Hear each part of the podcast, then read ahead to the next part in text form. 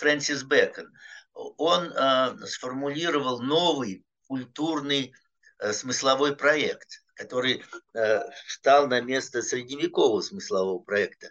Ну, известный средневековый смысловой проект, что есть Бог в трех лицах, он создал мир и человека, мир придет, а, а основная функция человека – это стать новым человеком, христианином, и э, будет встреча человека на страшном суде. Так вот, уже где-то 15 столетие, этот, собственно, вот этот средневековый культурный проект завершается как раз вот средневековая культура завершает свое существование. Почему? Ну, большинство, во всяком случае, если речь идет о европейской цивилизации, большинство людей стали христианами. Они действительно с помощью церкви э, стали жить в соответствии с заветами Священного Писания. Идея страшного суда, которая как бы должна была формально завершать эту культуру, она была отодвинута в неопределенную бесконечность. Почему? Потому что она мешала просто жизни, так как э, особенно в первые века, средних веков, люди, многие распредавали свои имущества, готовясь э, концу света, который обещался. Ну вот церковь отодвинула это. А, Все больше и больше человек жил земными проблемами. И вот все это привело к тому, что где-то 15-16 столетие этот проект ну, уже по сути завершен. И потребовался новый культурный проект. И вот Фрэнсис Бэкон, он по сути один из первых, или он наиболее точно формулирует смысл этого проекта нового проекта новоевропейского, а именно, что вот есть природа, она источник благосостояния, но э, и ей надо овладеть, если человек овладеет природой, для этого, правда, нужно создать было естественные науки, инженерию и промышленность, то он станет могущественным и счастливым, писал Бекон. И, и, и еще он в Новой Атлантиде одновременно э, сформулировал э, условие, еще одно, а именно новый, новый тип социальности должен. Э, что э, человек должен жить не глядя на небо, а опустив скорее взор вниз на землю и э, жить за счет вот земных значит, действий, за счет овладения природой, управлять должны ученые и инженеры, по сути. Вот такой новый, новый европейский был проект.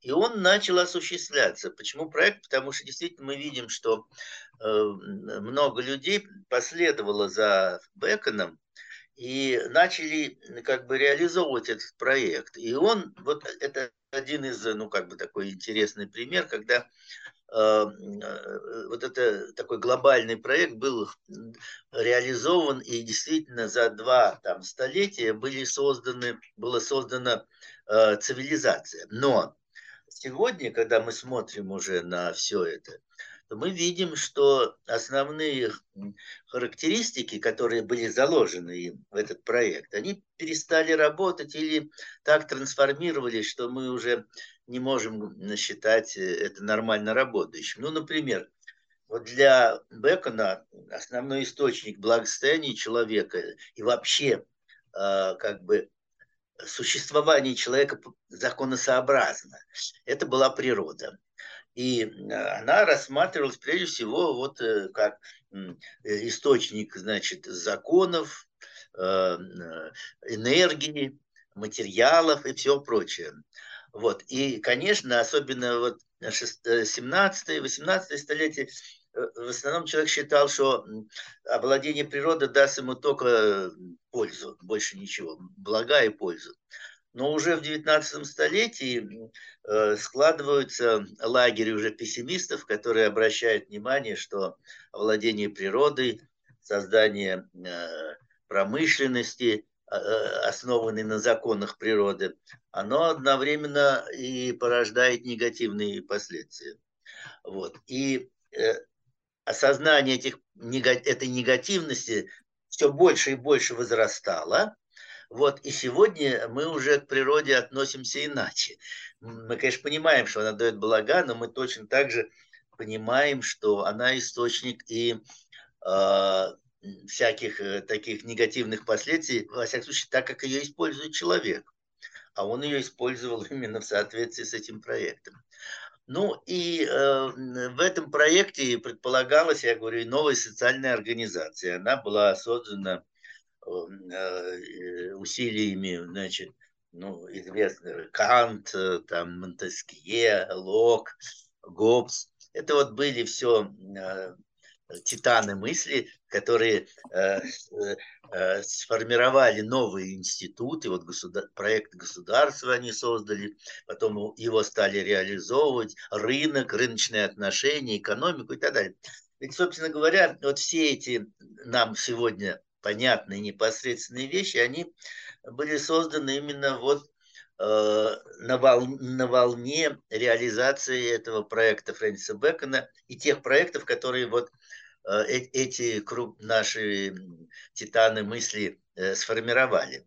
Вот. Но сегодня мы видим, что большая часть вот всех этих вещей, они э, не то, что они, они не разрушены, они продолжают функционировать. Более того, поскольку плохо осознается завершение нашей цивилизации, даже мы видим, что как бы есть такой тренд и дальше двигать все, двигаться по этому пути, по этим рельсам.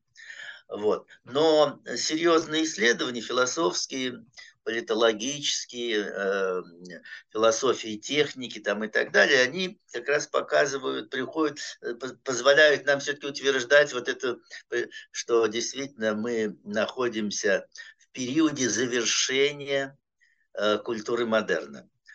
А вот период завершения, это что такое? Это, во-первых, довольно тяжелый период для человека всегда, потому что здесь э, очень много всяких э, процессов, э, э, которые не планировались, которые разворачиваются совсем не так, как должны вроде бы разворачиваться. Вот. Потом здесь очень много э, проблем возникает всяких. Вот. Э, здесь, ну а для нашей цивилизации это вот техногенные катастрофы, которые вообще могут все это смести с лица Земли. Вот. А это один процесс. А второй процесс это то, что мы видим, что э, возникают тренды э, становления новой культуры. Я ее называю фьючер культурой. Ну, mm будущего. Вот. Но это только тренды. Мы пока не знаем, во что это выльется, какой облик Э, приобретет новые культуры. Но некоторые тренды уже, э, они как бы тоже видны и налицо. А кто эти идеологические лидеры? Ну вот был Бекон, была там еще группа философов, ученых, которые как бы прокладывали дорогу в модерн. А сейчас да. вот из этой вот увядающей там, культуры модерна в этот future там, civilization, то кто дорогу-то прокладывает? Кто новые идеологические лидеры? Просто хотелось бы понять, то есть на кого ориентироваться. Либо мы это только потом ретроспективно поймем, кто что сделал, исходя уже из нахождения в этом светлом будущем, ну или темном будущем, там уж как повезет. Но вы знаете, во-первых, я бы э, обратил внимание, что вообще не все даже согласны, не все даже понимают, что наша культура завершается. Вот это вот просто надо иметь в виду, что очень много людей, эм, и я имею в виду политиков крупных, государственных деятелей и даже философов, они считают, что э, ну, просто вот э, каждая культура Э, сталкивается с какими-то противоречиями. Ну, вот э, именно, как... каждая культура, значит, да. были какие-то культуры, которые были и кончились. Так какое основание сейчас полагать, что то, что сейчас происходит, не заканчивается? Вот и тем не менее, и тем не менее, это очень распространенное мнение. Вот, э, значит, эм, ну вот один из философов сказал так, Э, э, каждая культура сильна своими противоречиями. ну, вот, mm-hmm. то, то есть это признается. Но э, тут вот какой момент еще очень важный. Смотрите, а, почему вообще как бы очень сложно, вот, ну, например, ведь налицо техногенные катастрофы, налицо такое развитие техники, да, которое, ну, требует э, пересмотра э, отношения к технике, отношения даже к формам жизни и так далее. Вот я вам простой просто пример приведу, чтобы понятнее было. Я помню, когда я учился в институте, э, я учился пединститут именно Потемкина. Был такой институт, который готовил педагогов для, не для школы, а для вуза. Вот. И у нас была лаборатория полимеров. Тогда это еще только как бы была, развивалась эта отрасль. И я там, ну, иногда заходил, и, и над чем работали химики? Они пытались создать пленки, чтобы они были прозрачные, тонкие, прочные, не разрушались и так далее. Ну и, и, и это все удалось сделать. И что теперь мы имеем? Графен? А сегодня, а сегодня мы имеем очень сложную проблему с тем, как эти пленки э, утилизовать, потому что они действительно прочные, не уничтожаются от этого. Э, когда их бросают на свалки, то они, они там могут десятилетиями, ничего с ними не происходит. Потом они попадают э, в реки, реки их выносят в моря, рыбы разрывают эти пленки, они сами разрываются, их едят, мы едим этих рыб и так далее. Вот просто одна вещь, и она довольно понятная, да. А что мы видим? Если вы зайдете в любой магазин, то э, каждый продукт, который вам в эту самую пленку кладут, и их там миллионы и, наверное, миллиарды. Э, эти, то есть э, понятно, что э, надо бить колокол, потому что уже моря засорены этими пленками, в земле не лежат и не, не уничтожаются и так далее. Ну, их можно, конечно, уничтожать за счет высоких, но это очень дорого получается. Вот. И вот простая вещь. Кажется, человек должен разумно подойти к этой, этому вопросу, подумать, чем можно заменить эти пленки, перестать их непрерывно там миллионами, э, э, сотни миллионов. Нет, ничего это не происходит. Потому что это экономически выгодно. Это экономически выгодно, и человек закрывает на это глаза. И большинство институтов нашей культуры, они э, ориентированы на техногенную цивилизацию, вот на эти ценности на ценности, которые были заложены еще в 17 столетии, на самом деле. В 17 и 17 столетии вот все эти ценности, эти схемы, картины, их заложили. А, Э, до сих пор существует твердое убеждение, что а, значит, э, именно это единственный путь, тем более количество людей-то растет на Земле, да, их же надо э, кормить, они хотят тоже подключиться э, к, ну, не, может быть, не к тому уровню жизни, как у золотого миллиарда, но близко к этому подойти, они этого еще совершенно не имеют. И поэтому так, инерция, социальная инерция, колоссальная, она э, такая, чтобы все, все это воспроизводить, критику в отношении этого игнорировать, не замечать и так далее, и так далее. Вот. И сегодня действительно, к сожалению, мы не имеем таких крупных лидеров, которые бы Э, э, ну, как бы, за которыми пошли бы люди, так как они в свое время пошли за Фрэнсисом Бэконом, Галилеем, Ньютоном и так далее. Сегодня, к сожалению, э, я не могу указать. Ну, есть, конечно, ну, например, вот не так давно умер Зигмунд Бауман, польский известный социолог, философ. Он, он был вот из, из таких людей. Ну и можно, конечно, указать еще там около 50, там, 100 человек, но не больше, которым не очень-то прислушиваются. В связи с тем, что вся наша цивилизация, она была, она до сих пор ориентирована на э, вот эти э, проекты э, овладения природой, э, представление о том, что благосостояние человека связано э, вот именно Э, с этими институтами инженерии, промышленности, технологий и так далее. Ну и есть еще один очень такой серьезный момент.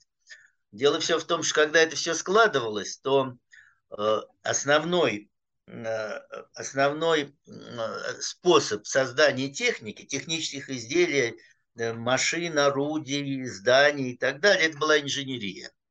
То есть считалось, что Э, и, то есть и, и, и так было на самом деле, что именно овладение процессами первой природы позволяет вот создавать инженерные сооружения, а на основе них строилась дальше промышленность. Но уже начиная со второй половины 18 столетия, особенно 19 столетия, на первый план выходит не инженерия, а технология. А технология – это нечто другое. Ведь инженер, когда он ну, создает какое-то свое изделие, он должен опираться на какой-то процесс природный, который описан в естественных науках. Ну, например, если мы имеем дело ну, с ядерным оружием или ядерным реактором, нужно было сначала описать деление ядер урана.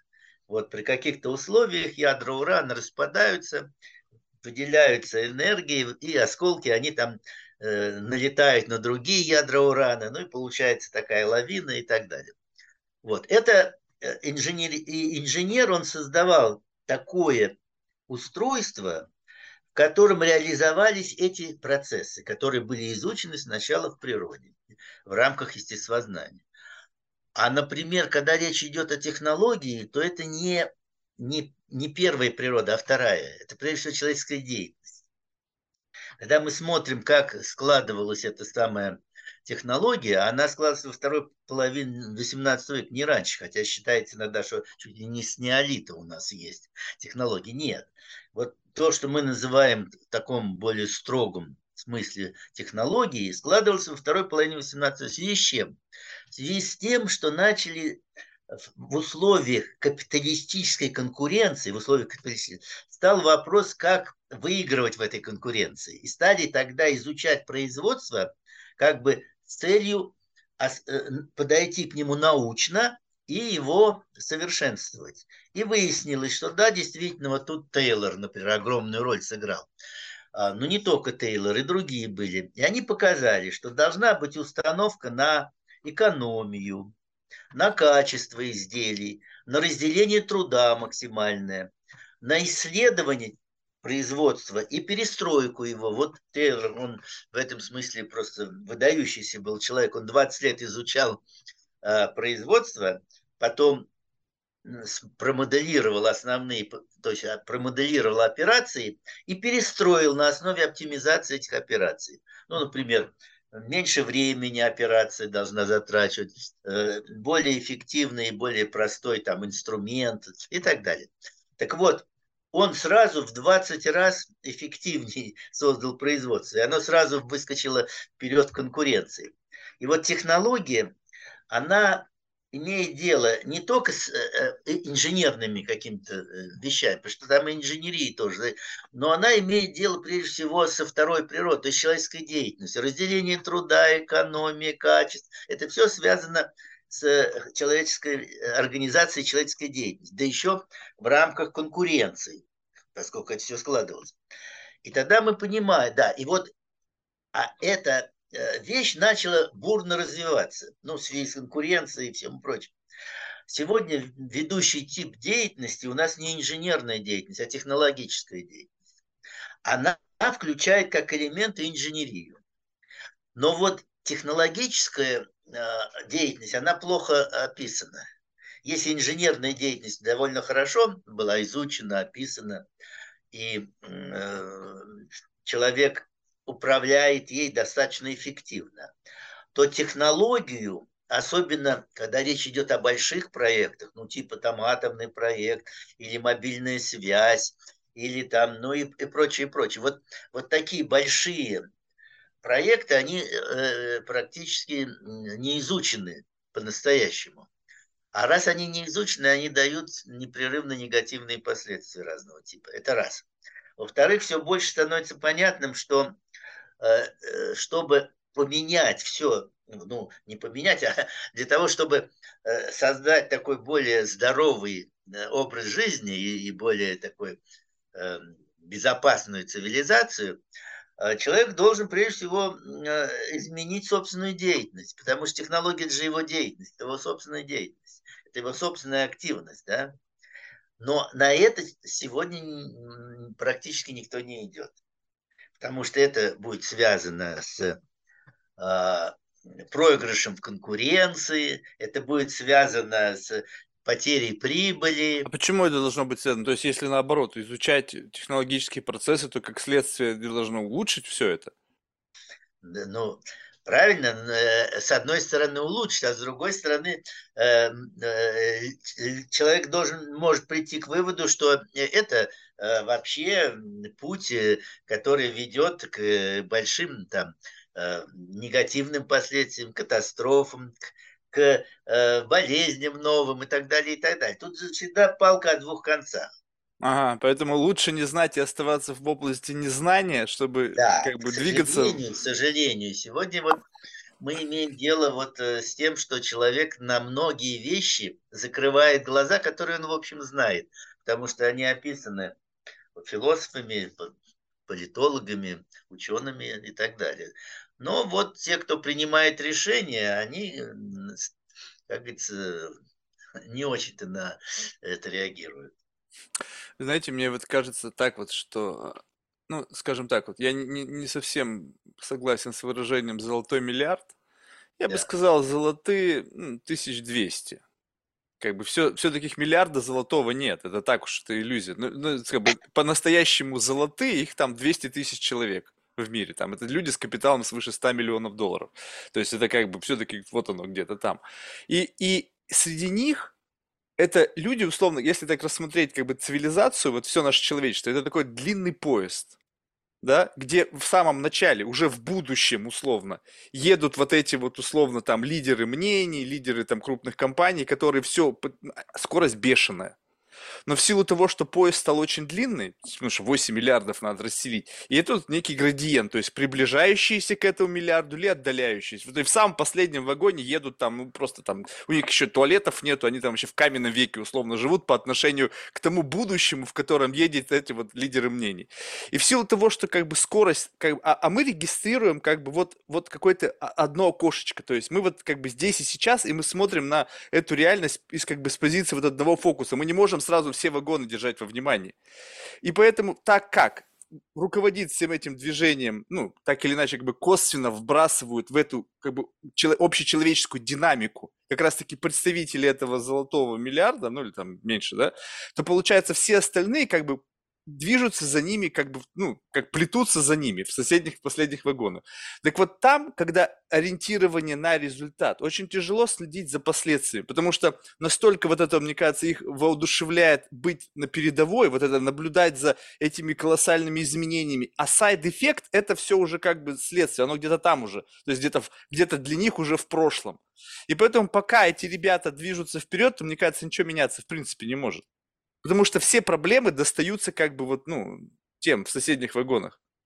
Ну, вы знаете, э, это тоже не совсем так. Вот почему. Потому что э, есть же политическая борьба, есть э, такой тренд, как борьба за справедливость, да, есть э, Ну да, ну ходят по вагонам люди с транспарантами, ну ничего не меняется-то ведь. Ну да, зашел вот какую-то агитационную программу, а вот в тот как бы вагон, где как бы там все кожа обита аллигатора, где там сидят реально люди, которые делают политику, туда не зайти вообще, просто так человеку с улицы. Да, ну вы правы с одной стороны, а с другой стороны, вы понимаете, в чем дело?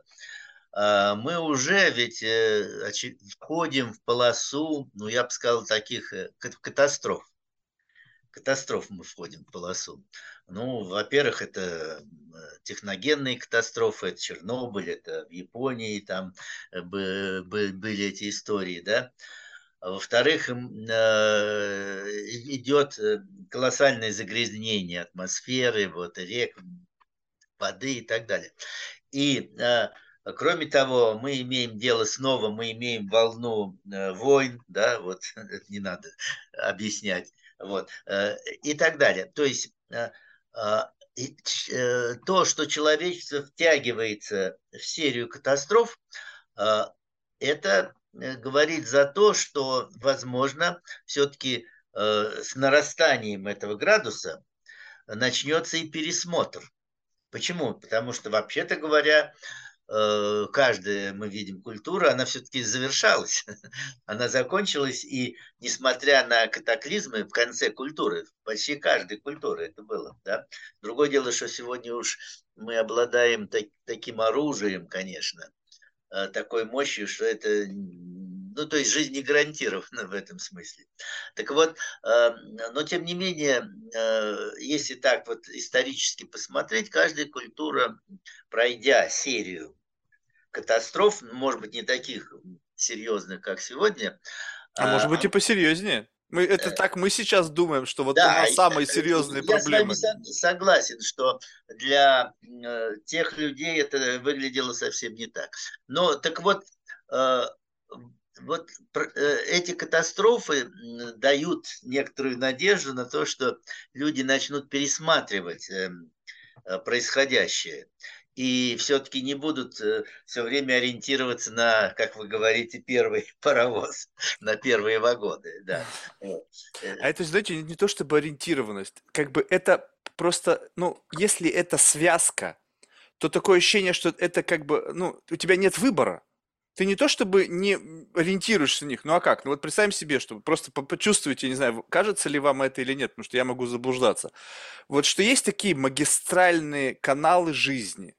И там в это многополосная дорога, допустим, предпринимательство, да, и там уже есть определенные правила игры, определенные скоростные режимы, определенные Конечно. ограничения. Они созданы, как бы, они как бы чуть-чуть, может быть, видоизменяются, но опять же, кто автор этих видоизменений?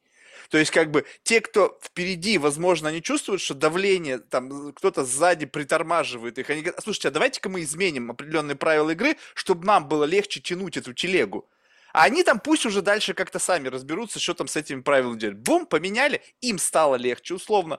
А человечество, которое плетется за ними, они как-то должны как постоянно подыгрывать этим условиям.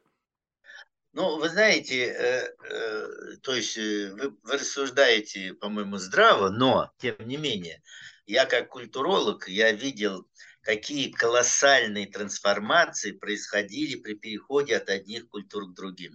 Ну вот вам такой пример, переход от античной культуры к средним векам. Вот казалось, ну вот есть вера в богов языческих там, есть уже элементы рационального знания, это философия, там, Платон, Аристотель, Плотин и так далее. Вот. А, есть э, уже такое убеждение, что э, человек, э, ну, он не бог, но он как бы в каком-то смысле поняв, как боги живут, он видит, что они не намного уж там они лучше людей, потому что античные боги, они там Э, соблазняли женщин, э, ссорились между собой, э, дрались и так далее. Вот. А, и, значит, но там параллельно все время нарастали проблемы. Ну, например, человек очень боялся смерти. Почему? Потому что считалось, что когда приходит часть, боги судьбы исторгают душу из тела, и душа идет в царство Аида, где она ничего не может без тела и живет одними воспоминаниями. Представляете, какой ужас, жить одними воспоминаниями. Если ты раб.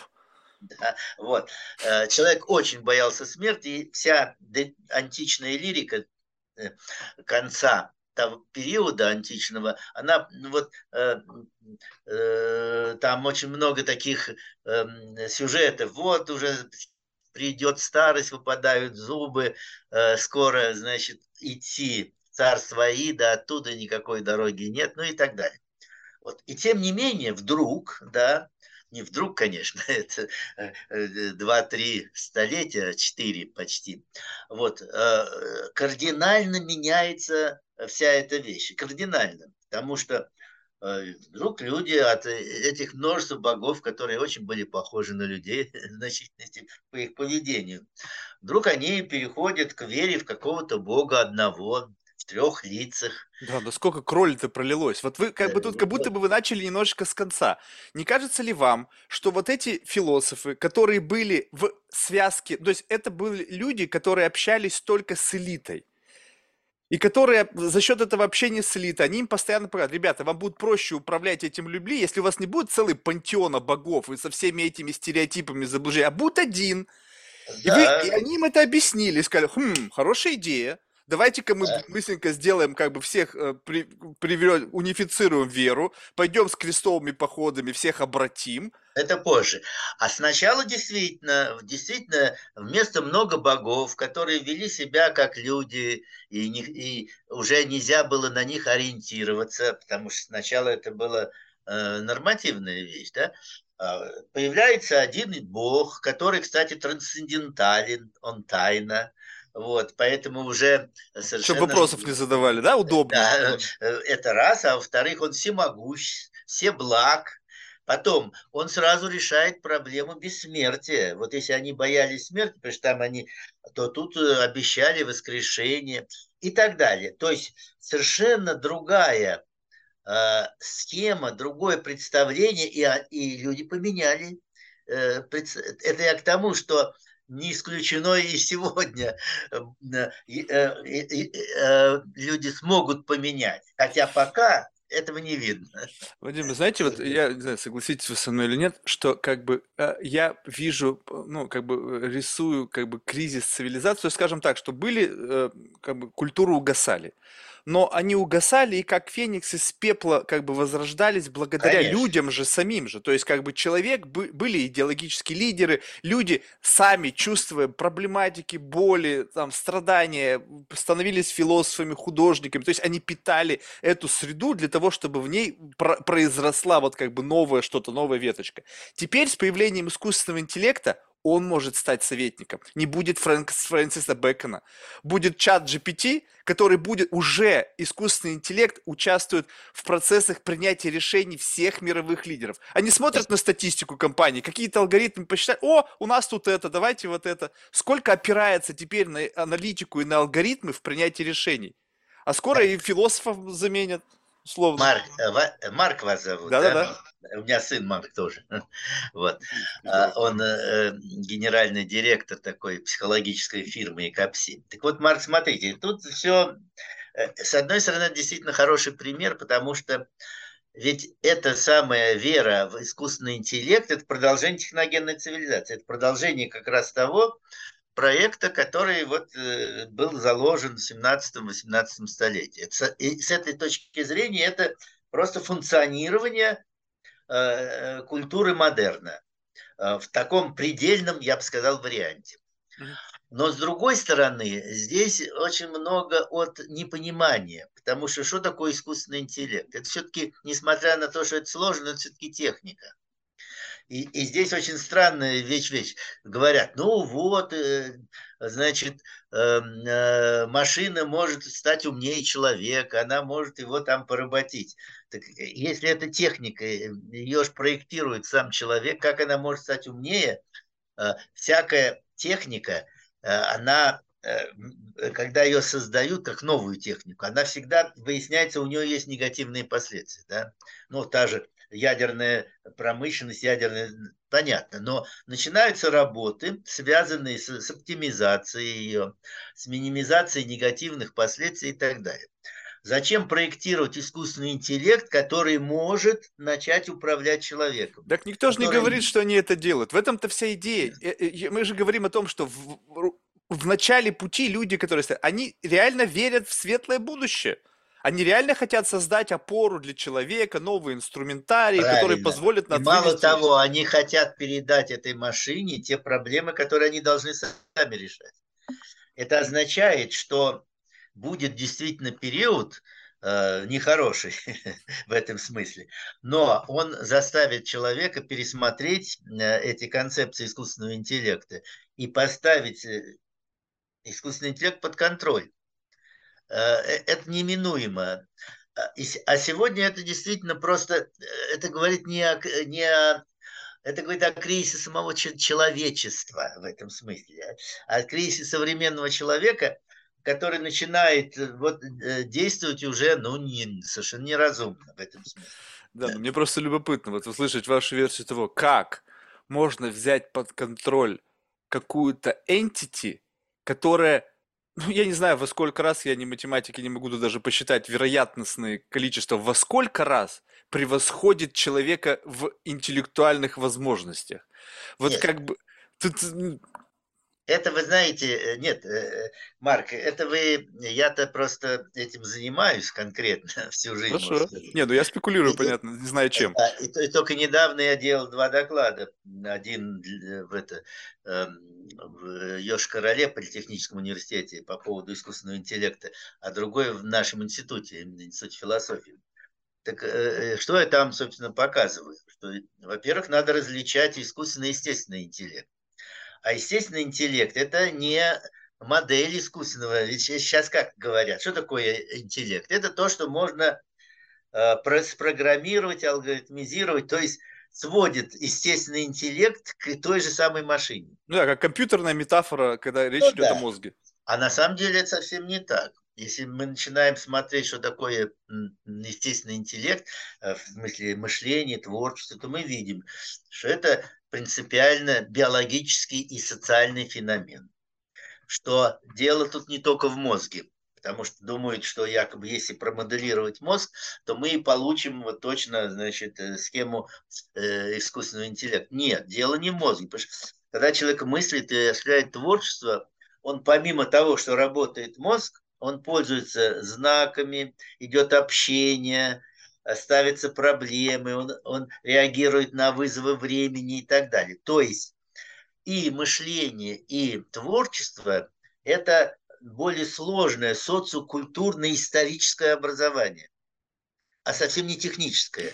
Вот, во-первых, идет, не, раз, не различают искусственный интеллект и естественный. Это раз. Во-вторых, вот смотрите, я вам просто приведу такой пример. Говорят так, а вот машина обыграла Гаспарова, чемпиона мира да, гения шахматного. Но разве машина обыграла человека? Ведь в машину закладывали шахматную культуру. То есть закладывали анализ, который люди произвели, дебютов, эншпилей, разных партий и так далее. В Альфазыру не закладывали. Мне Крамник рассказывал, что она с нуля. Там не было как раз-таки библиотеки. Нет, э, э, это вот не знают просто. А на самом деле Э, программировали, алгоритмизировали всю шахматную культуру, которую люди создали. Это раз. Во-вторых, туда заложили еще, ведь кто такой Гаспаров? Он ученик Ботвинника. А Ботвинник, знаете, на чем вы выдвинулся в том числе? Он первый начал, готовясь к шахматным соревнованиям, учитывать противника то есть анализировать, э, какие партии противник сыграл, где у него слабые места там и так далее, и так далее. И он э, э, выдвинулся за счет того, что он вот эту технологию реализовал. Так эту технологию заложили в, этот, в машину. То есть что получается? Получается, что помимо того, что она обладает ну, огромной возможностью вы, ну, выбора, там, перевыбора, да, вот эти вариантов, в нее заложили шахматную культуру, культуру подготовки к шахматным соревнованиям и так далее. И тогда получается, что выиграл у Гаспарова не машина, а шахматная культура. А шахматная культура, она, конечно, мощнее отдельного человека. Если мы теперь начнем каждый раз смотреть все эти истории, да, то мы каждый раз во что упираемся? В том, что э, просто э, э, проблема не, не в в машине, а проблема в человеческом поведении деятельности. Вот еще вам просто пример. Вы, наверное, слышали, что скандал большой в РГГУ. Ну, там, значит, студент написал программу для... И, и программа ему написала диплом, и он его защитил. Знаете эту историю? Нет. Нет, ну вот такая история, это скандал был. Почему? Потому что Значит, эм, это вот э, нейронные компьютеры, э, он написал для нее программу, он работает в фирме там ЭТшной, э, вот, и а дальше он что сделал? Смотрите, вот опять тоже интересно. Вот он это заложил программу, она ему написала диплом выпускной, он послал преподавателю. Преподаватель прочел и сказал, сделал ему целый ряд замечаний и отослал назад он э, уточнил алгоритм и снова написал. И вот несколько раз такая, несколько итераций таких было. В результате ему поставили э, там хорошую оценку за этот диплом. Теперь спрашивается, кто же написал значит, эм, э, э, этот самый диплом. машина, он и преподаватель. И там целый ряд процессов. Теперь, э, почему машина смогла написать этот диплом? А потому что такое преподавание, такие проекты, которые усреднены. Вместо творчества там ну, стандартные решения. Эти стандартные решения можно было алгоритмизировать и заложить в машину. Значит, какой вывод из этого надо бы сделать? Надо пересмотреть Э, э, образование в плане э, написания дипломов. И нельзя их сводить к стандартным решениям. Нужно, чтобы дипломник действительно творчество здесь реализовал. И тогда вопрос, удастся ли это заложить как программу, если это действительно настоящий будет творчество. То есть каждый раз, если мы начинаем конкретно анализировать эти случаи, выясняется, что дело не в машине, а дело в нашей собственной деятельности, в нашем отношении к этим вещам, которые надо действительно пересматривать.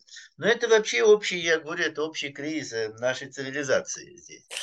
Знаете, единственное, что как бы вот, ну, это может быть как, как раз таки фантастика из, а, из уст человека, который вообще мало что понимает, но смысл в том, что э, часто слышу в риторике, что пытаются разделить человека, вот мы биологический организм, у нас там какая-то биохимия внутренняя, у нас интеллект это какое-то проявление нашей природы, не только бы какой-то computation, да, там какое-то вычисление.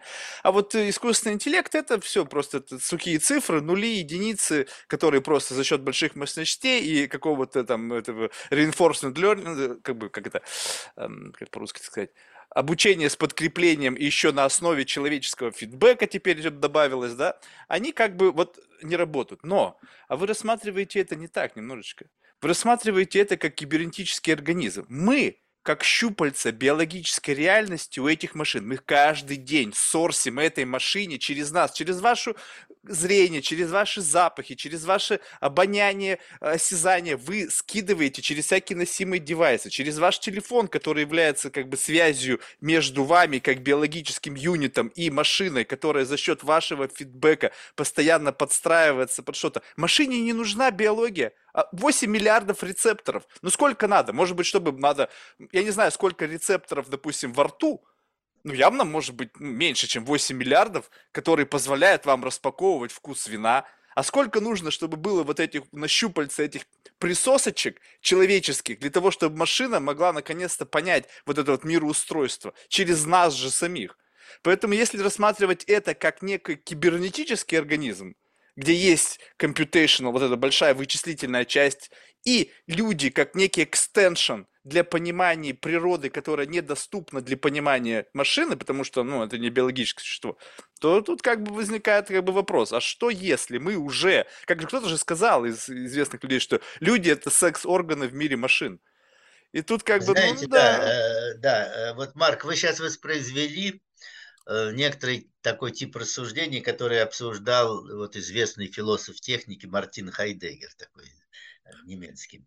Вот э, он, он, он бы согласился с вами в том плане, он даже такое вот в переводе это такое слово странное, постав. Вот, значит, он, он показывает, что техника стала поставом, так? Ну, то есть одна техника поставляет как бы другую. Вот он разбирал это на примере э, э, реки Рейн. Он говорит, когда-то Рейн это было природное явление. А потом мы построили электростанцию, перегородили. А для чего? Для того, чтобы поставлять электричество. А для чего мы поставляем электричество? Для того, чтобы лампы светились, моторы работали. Ну и вот он говорит, э, мы видим, что как бы наша земля превращается в постав. И человек, говорит он, становится поставом. Вот, э, собственно, то, что вы сейчас э, сказали, это, по сути, другой вариант того же самого. То есть человек становится поставом, он становится элементом технических систем, тех, э, элементом техники, очень сложной, но техники, да? Но вот что дальше, говорит Вагон, э, Хайдеггер? Он говорит, но это, это же ненормально, говорит. Ненормально, что человек теряет власть над собой. что он становится элементом технических. Поэтому говорит Хайдегер, человек должен опомниться, опомниться, ну, как бы обратиться к себе как уже не как духовному интеллект, э, существу и э, высвободиться из-под власти этой техники. Другое дело, он не говорит, как это сделать. Вот я только хотел спросить. Э, но, но смысл э, все-таки в этом. То есть то, что э, мы превращаемся в постав, как говорит Хайдегер. То есть мы превращаемся в элементы технических устройств, это факт. Теперь, но, и да, и он не просто факт, он еще факт, еще связанный вот с теми проектами, которые были заложены.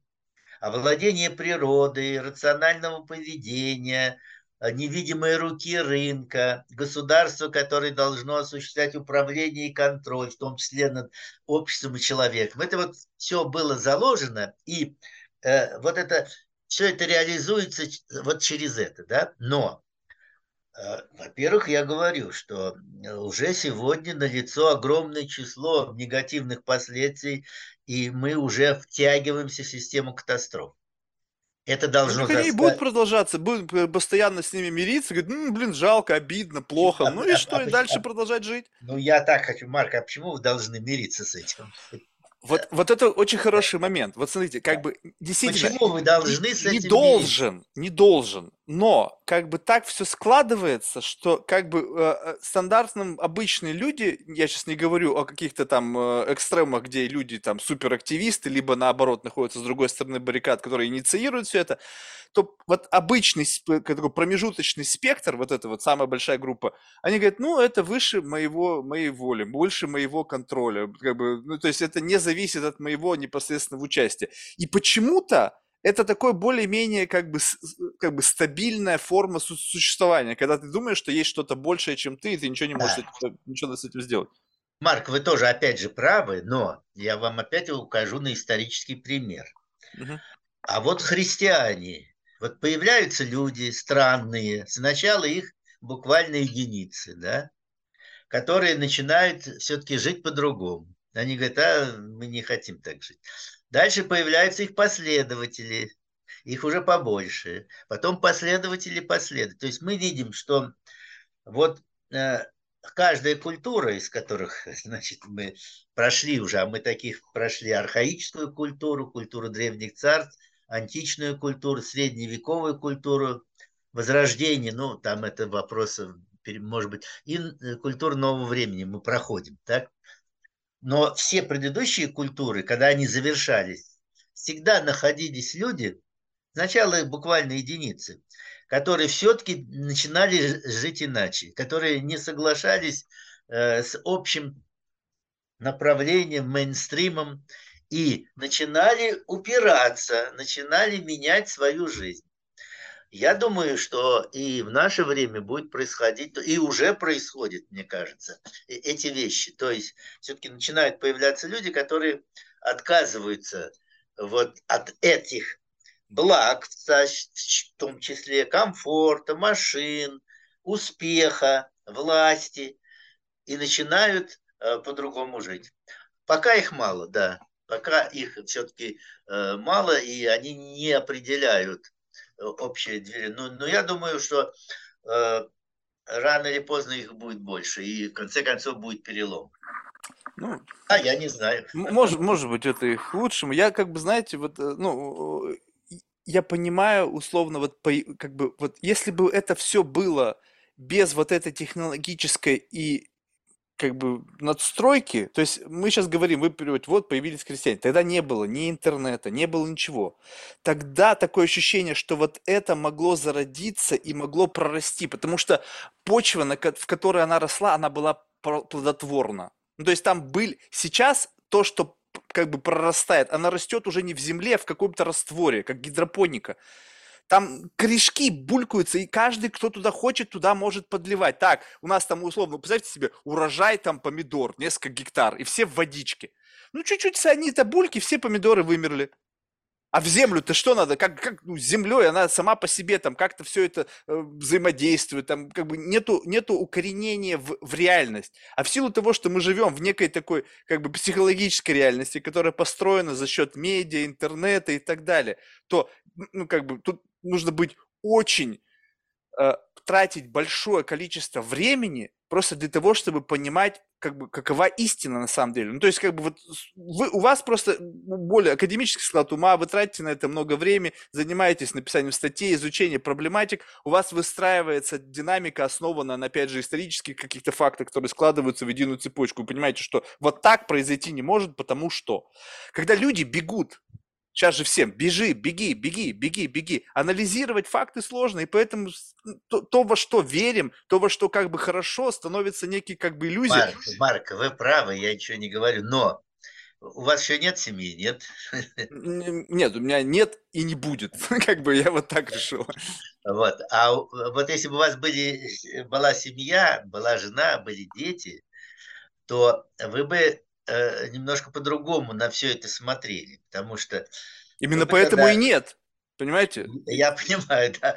Но и, и сейчас э, ну, есть люди, немало говорят, которые вот от, отказываются от этих.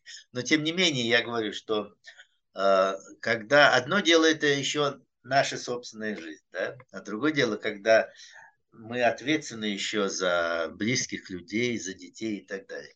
И вот здесь уже, в, в, в такой ситуации, я думаю, человек пойдет на изменения.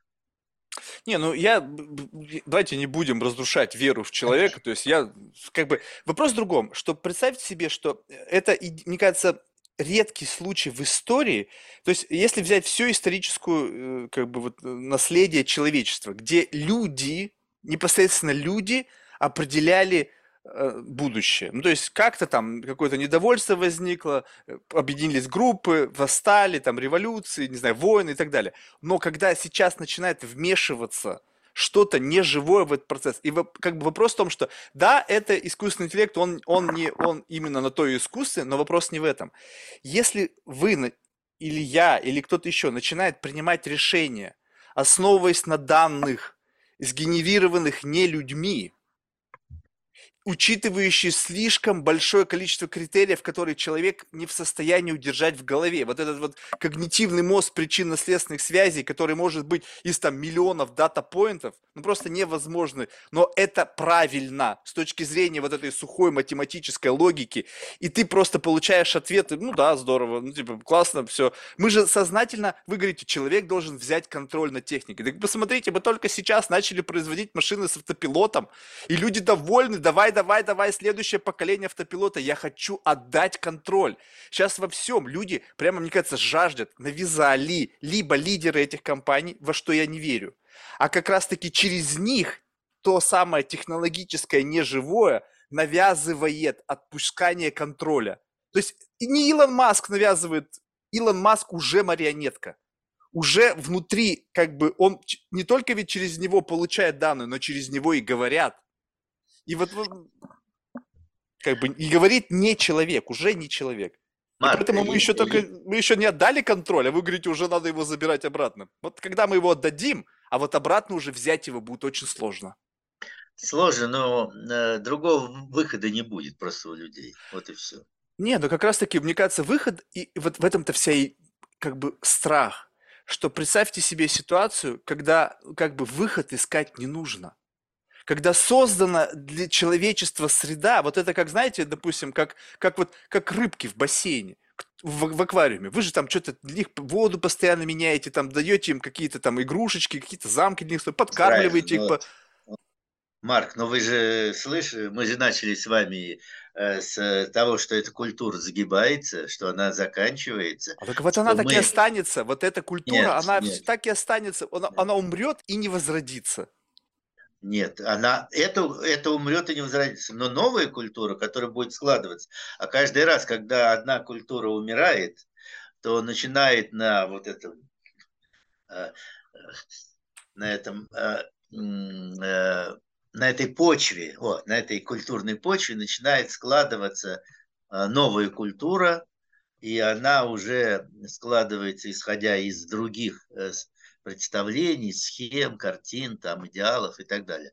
И э, вот эта новая культура, она, конечно, будет другая. Э, то есть э, вот э, все ваши сомнения мне очень понятны, поскольку я, я говорю, я философ техники, я это все читаю студентам эти вещи и так далее. Но одновременно я как культуролог вижу, что каждый раз, пройдя вот эту серию катастроф, все-таки происходит вот этот перелом, Э, изменений представлений, и это связано с, очень простой вещью. То есть вы когда говорите, что вот мы как рыбки будем, да, то есть вам кажется, что э, можно все-таки организовать так жизнь, ну, современную, что более-менее всем будет более-менее хорошо, как этим рыбкам в аквариуме. Ничего подобного. Мы видим, что нарастает негатив, число негативных последствий, катастроф и так далее. Поэтому так э, пока проблема-то не решена. То есть вопрос, то есть как бы проблематика, она существует. И сейчас вот мне любопытно, кстати, вот, э, вот, э, вот скажем так, вот да, техногенные какие-то проблематики, там изменение климата, кто-то говорит, что это следствие, там, не знаю, человеческой вины, кто-то говорит, что на самом деле вообще как бы человек тут никакой роли не играет. Посмотрите, там из тектонических разломов там какие-то выделяются газы. То есть удивительно, мы вообще о чем говорим. То есть вот у меня буквально недавно был подкаст уже с профессором, который занимался 40 лет, он занимается ну, геологией там, из, или, или, или сейсмологией. Ну, в общем, как бы недра Земли и все, как это работает. Он говорит, что через эти разломы такое невероятное количество выходит газов, что они могут влиять на атмосферу, и вообще не факт совершенно, что там вообще это как-то человек навредил. Да, мы видим в океанах там тонны пластика, ну, блин, это да, это мы как бы насрали, это, можно убрать. Но чтобы повлиять на экосистему в целом, ну, пока, мне кажется, у нас еще не выросли там какие-то, э, ну, не знаю, там, не, не настолько нас пока много, чтобы это так загадить. Но даже дело не в этом, даже если это так, кого призывают на помощь в решении этой проблемы? Ведь не человек опять призывает. Говорит, давайте мы сейчас создадим компьютерные технологии, которые обсчитают нам, как нам создать там, не знаю, новый полимер, либо новый материал, который биоразлагаем или еще что-то. И к этому привлекает что? Человеческий гений. Ну, человеческий гений пришел, дай, дайте мне мощную нейронную сеть для того, чтобы я просчитал, как бы, вот это материаловедение, у меня были тоже ребята из хим, которые занимаются вот этим новыми кристаллическими структурами. Задаются параметры в модель, создай мне материал с такими-то характеристиками. Блок, кристаллическая решетка нарисовалась, ее запустили в производство. Кто автор? кто автор этой проблематики. Да, вы приводили пример, что автором был это, э, значит, э, это дипломной, дипломной работы сам человек, значит, алгоритм и профессор, который за счет вот этого фидбэка на, натренировал эту систему. Ну так так оно и есть. Мы по-прежнему, вот это как, вот как рецептор. Ой, горячо не трогай. Мы, мы же учимся вот как бы вот касаясь чего-то. И через нас эта система также учится. Но учится для чего? Для того, чтобы прорасти через нас как некий паразит, а мы по-прежнему, как эти чувствительные органы, должны жить э, как бы в комфорте. Вот и пройдет какое-то количество времени, когда условно мы получим как человечество вот это вот такое условно парниковые условия для жизни, Подождите и... минуточку. Марк, а, вот вы очень... А мы, должны, мы должны жить в комфорте. А если не в комфорте вы будете жить? А так это же вы... не сейчас. Эта проблема не решается овернайт. Как не сейчас? Это уже и сейчас происходит. Это уже сейчас, уже сейчас миллионы голодающих там в Африке Подождите, есть. Вадим, да. но люди в комфорте 100% не жили никогда. В Правильно. комфорте жил 0,1% населения Земли вне зависимости от исторического континуума. Ну хорошо, ну хорошо, но если у вас начнется вот этот негатив э, а что, он всегда был.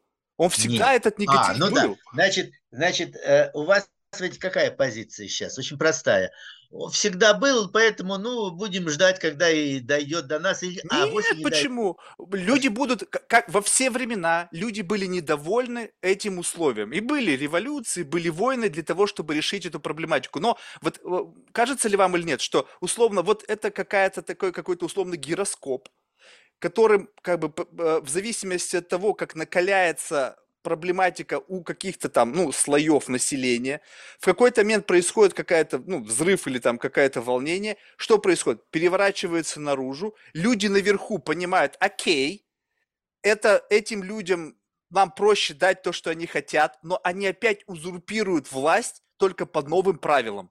Это, э, э, это в, в социальном плане.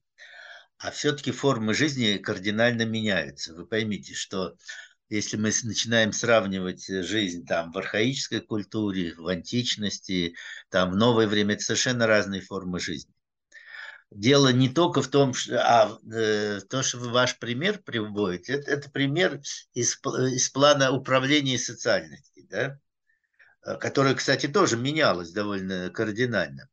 То есть у нас с вами, ну, ну спор, не спор, а э, я ведь не, я не с вами не спорю, я высказываю да. свои какие-то странные мысли, я... которые нет, должны э, разбиться об стену вашего интеллекта. Нет, нет, нет. Э, вы не странные мысли высказываете, вы как раз высказываете мысли, довольно распространенные, характерные. Они характерны для именно нашей цивилизации. Да?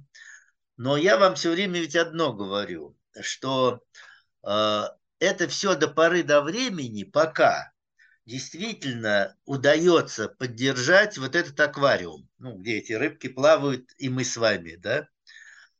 А во всяком случае э, история показывает, что каждый раз с какого-то момента этот аквариум начинает рушиться. Ну просто, и эти рыбки... Да-да-да, но я согласен, но не было никогда в истории человечества искусственного интеллекта. Вот я просто единственное, как это изменение. То есть люди, мы не сильно изменились от людей сто лет назад биологически, но у нас, может быть, улучшила стала жизнь, у нас появились машины, там, не знаю, зубные щетки, да, это нас не сильно изменило, но появился этот самый искусственный интеллект, которого не было никогда. И получается, нельзя как бы девальвировать значимость этого нового, фено, абсолютно нового с точки зрения э, как бы вот человеческой истории и говорить да. о том, что ну все будет точно так же. Человечество по-прежнему будет держать пальму первенства в решении всех социальных вопросов, общечеловеческих вопросов. Вот уже сомнения у меня. Да, так, ну хорошо, Марк, я отступлю на полшага и скажу. Или это будет так, как вы говорите, но тогда человечество просто погибнет. Или все-таки оно все равно сделает вот это усилие над собой, но это я повторяю Хайдеггера, даже не, не себя, оно сделает усилие опомниться и все-таки откажется от многих вещей, связанных с комфортом, там, э, с властью, с силой и так далее, и прочих вещей, и все-таки э, э, Э, поставить эту технику под свой контроль. Другого выхода нет. Или, или просто э, э, тогда мы должны просто сказать, что ну, мы доживаем с вами последние там тысячелетия. Вот и все, ничего больше. Потому что как все это дело разворачивается, идет, это, это вот, если здесь не будет кардинальных изменений, то это кончится очень печально. Вот и все. А вот, ну, я услышал вас, но вот мне кажется, что как раз-таки вот э, появление искусственного интеллекта, такого более э, сильного, да, мне кажется, как раз-таки позволит лишь э, как бы оградить человечество от техногенного вот этого кризиса. Нет, нет, нет, это как раз показано, что ничего не позволит. Почему? Более...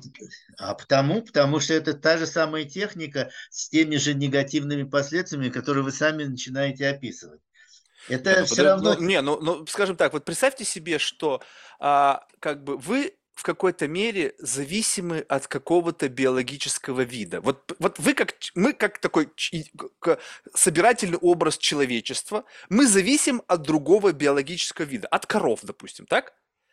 Ну, мы же не хотим уничтожить коров всех. Зачем? Мы их едим, мы от них в какой-то мере зависим. Мы их будем растить, запивать их там в какие-то хлева, что там там кормить. Со- соответственно, и искусственный интеллект зависит от нас, как от биологического вида, и поэтому зачем создавать условия жизни, которые приведут к умертвлению этого биологического вида, на котором он, от которого он зависит. Это то же самое, что вы сознательно будете убивать у себя рецепторы вкуса для, и в какой-то момент перестанете чувствовать вкус еды. Ну, это же глупо. Вы же наоборот хотите, чтобы у вас вкуснее было, там, стейк вкуснее, там, не знаю, молоко, э, Дело в том, нет, не в этом дело, Марк. Дело в том, что мы живем на э, ограниченной территории. Планета не такая уж большая, как выясняется, mm-hmm. да. И в ней не так уж э, бесконечны эти энергии, ресурсы биологические и так далее. И вот когда мы начинаем смотреть э, ту мощь развития техники, там, э, те э, процессы, которые идут, мы видим, что очень быстро, что вот, вот эта э, уже планета, она этого всего не выдерживает. Не выдерживает. Ну а какие свидетельства того, что она не выдерживает? А очень просто. Уничтожаются биологические виды, ну так это человек сам нагадил опять. Ну то есть это же не природа сама себя уничтожает, это человек вредит ну, природе. Правильно, правильно. Значит, человек, э, я вам начал с пандемии, которая является ответом природы на э, социальность, на нашу Не, ну сейчас же вроде бы Wall Street Journal подтвердили, что это не с, там, с летучих мышей прыгнуло, что это лаблик, и все уже согласились с этим, что да, велись эксперименты, было неправильное нарушение норм безопасности, заболели сотрудники, а ну и пошло. Правильно. Так а что, разве что-то человек перестроил после этого? Ничего. Ну... Человек ничего не перестроил, хотя, э, хотя если бы он так продумал эту ситуацию, он бы должен был начать... Посмотрите, тут же ведь вот в чем проблема. А, вот, вот берем эту пандемию, да, и начинаем продумывать, а как все это получилось, и как сделать так, чтобы этого не, не повторилось. Убрать Потому оттуда что... человека, Потому что человек, нет, он халат, нет. халатен, ленив, забывчив, нет, не, не, не надежен. Нет, нет, нет, нет. Нет. На самом деле, значит, мы должны понять, что если у нас э, одна из причин является это техногенные эксперименты, значит, надо ввести запрет на, эти, на определенные типы техногенных экспериментов, которые могут привести дальше. Если дело связано с тем, что э, плотность контактов разных, деловых, туристических и так далее, достигла какой-то такой величины, которая уже ведет к этим, значит, следовательно, надо думать над тем, чтобы снизить количество этих контактов. Пожалуйста, VR, мы с вами сейчас говорим по Zoom, и все это уже инкорпорируется, нас но, разделяют, с каждым заметьте, в своем но аквариуме Zoom, но Zoom, но Zoom это не оружие. А Zoom это наш инструмент. И мы с вами, если вот мне не понравится сейчас общение, я выключу этот Zoom или вы выключите этот Zoom. То есть это техника, находящаяся в нашем управлении. Значит, если мы видим, что создается техника, которая не поддается управлению, значит, ей надо поставить преграду. Здесь э, э, ситуация ведь какая? Ну, как, как Кант в свое время говорил. Если мы начнем продумывать наш тот способ жизни, который мы живем, и э, подходить к этому с точки зрения тех ценностей жизни, которые мы должны, ну, мы хотим продолжать жить, мы хотим э, и, и прочее, то э, мы должны перестраивать свою жизнь. И дело не в том, чтобы отказаться от техники. Тут же не, не стоит вопрос о том, что мы можем жить без техники. Это невозможно при тех миллиардах людей, которые есть, и при тех запросах. Но если мы начинаем понимать, что целый ряд направлений развития техники, целый ряд видов техники угрожают нашей жизни, то, вероятно, от этого надо отказаться и поставить этому преграду, и поставить это под управление. Точно так же, точно так же, э, э, очевидно, надо подставить под контроль управления все те формы искусственного интеллекта, которые могут э, начинать, как говорится, портить нашу жизнь. А, вот о чем идет речь. Речь идет о изменении ценностей, видений и так далее. Пока этого не происходит, я же ведь с вами не спорю. Э, да-да-да, единственный Пока этого очень... не происходит. Но, Нет, говорю я, а, если, как говорится, разрушение, разрушение жизни начнет касаться каждого второго, там, то это начнет происходить. С этим я согласен, но оно не начнется. Вот в этом-то вся идея. Ну, ну хорошо. Ну, ну, то есть, с одной стороны, вы очень оптимистично верите в человека, а с другой стороны, пессимистично Нет, ну, рассуждаете. Я вижу, э, что это в истории было уже не один раз, и поэтому я, я надеюсь, я надеюсь, что э, человечество все-таки сможет совершить вот этот сарта мальтаре. Вот знаете, как бы о чем идет речь? Вот как бы вы классный привели пример с Зумом, что э, вы сказали, что у меня полный контроль над зумом, условно. А теперь представьте себе, вот э, это пример, кстати, тоже из, из тех референсов, которые вы сказали, с шахматами. Я сейчас могу наврать, но, в общем, я порядок и, и, и как бы идею попытаюсь передать, что значит, э, считалось какое-то время, что предугадать как бы партию можно было там, не знаю, за какое-то количество ходов, там не, не больше там скольки-то, я не помню, то ли 30, то ли 40. Однако современные машины могут поставить мат за 200 с чем-то лишним ходов. На каком-то там четко на 219 ходу и указать, как это будет. То есть горизонт планирования и вот это выстраивание стратегии намного дальше.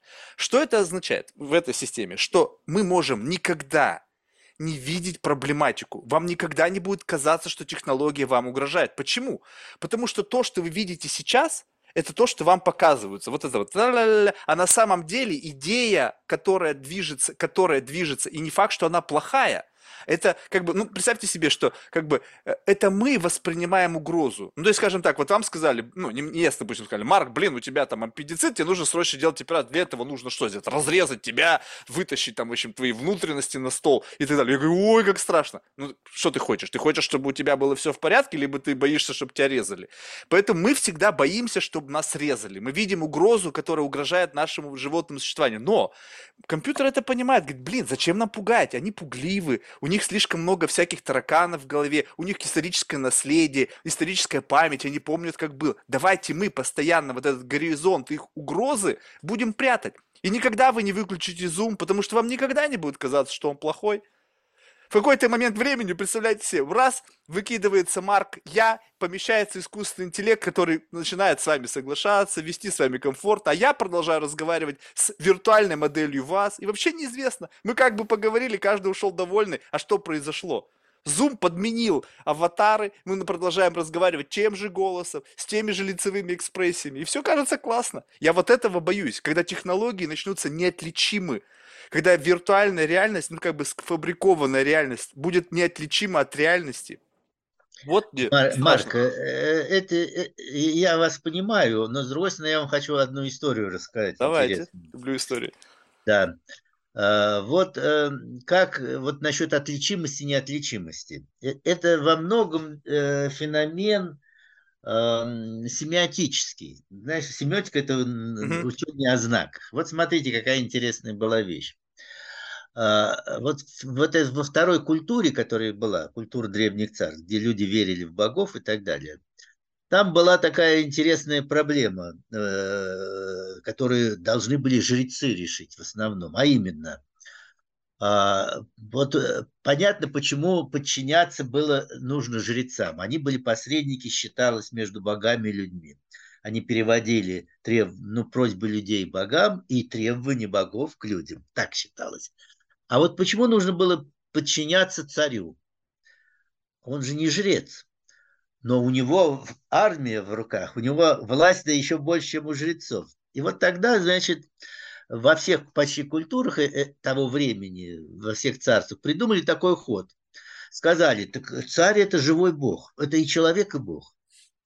Значит, решили эту проблему. Теперь было понятно, почему надо подчиняться не только жрецам, но и царям.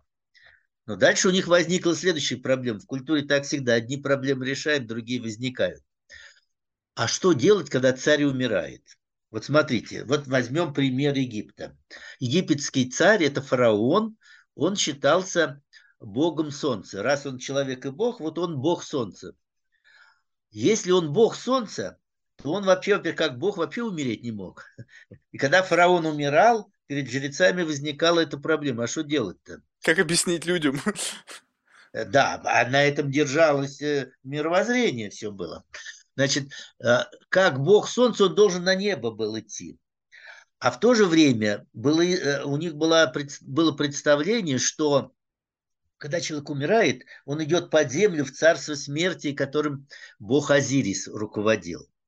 Значит, и кроме того, тело-то его разрушается как человек, а у Бога-то тело не могло разрушиться.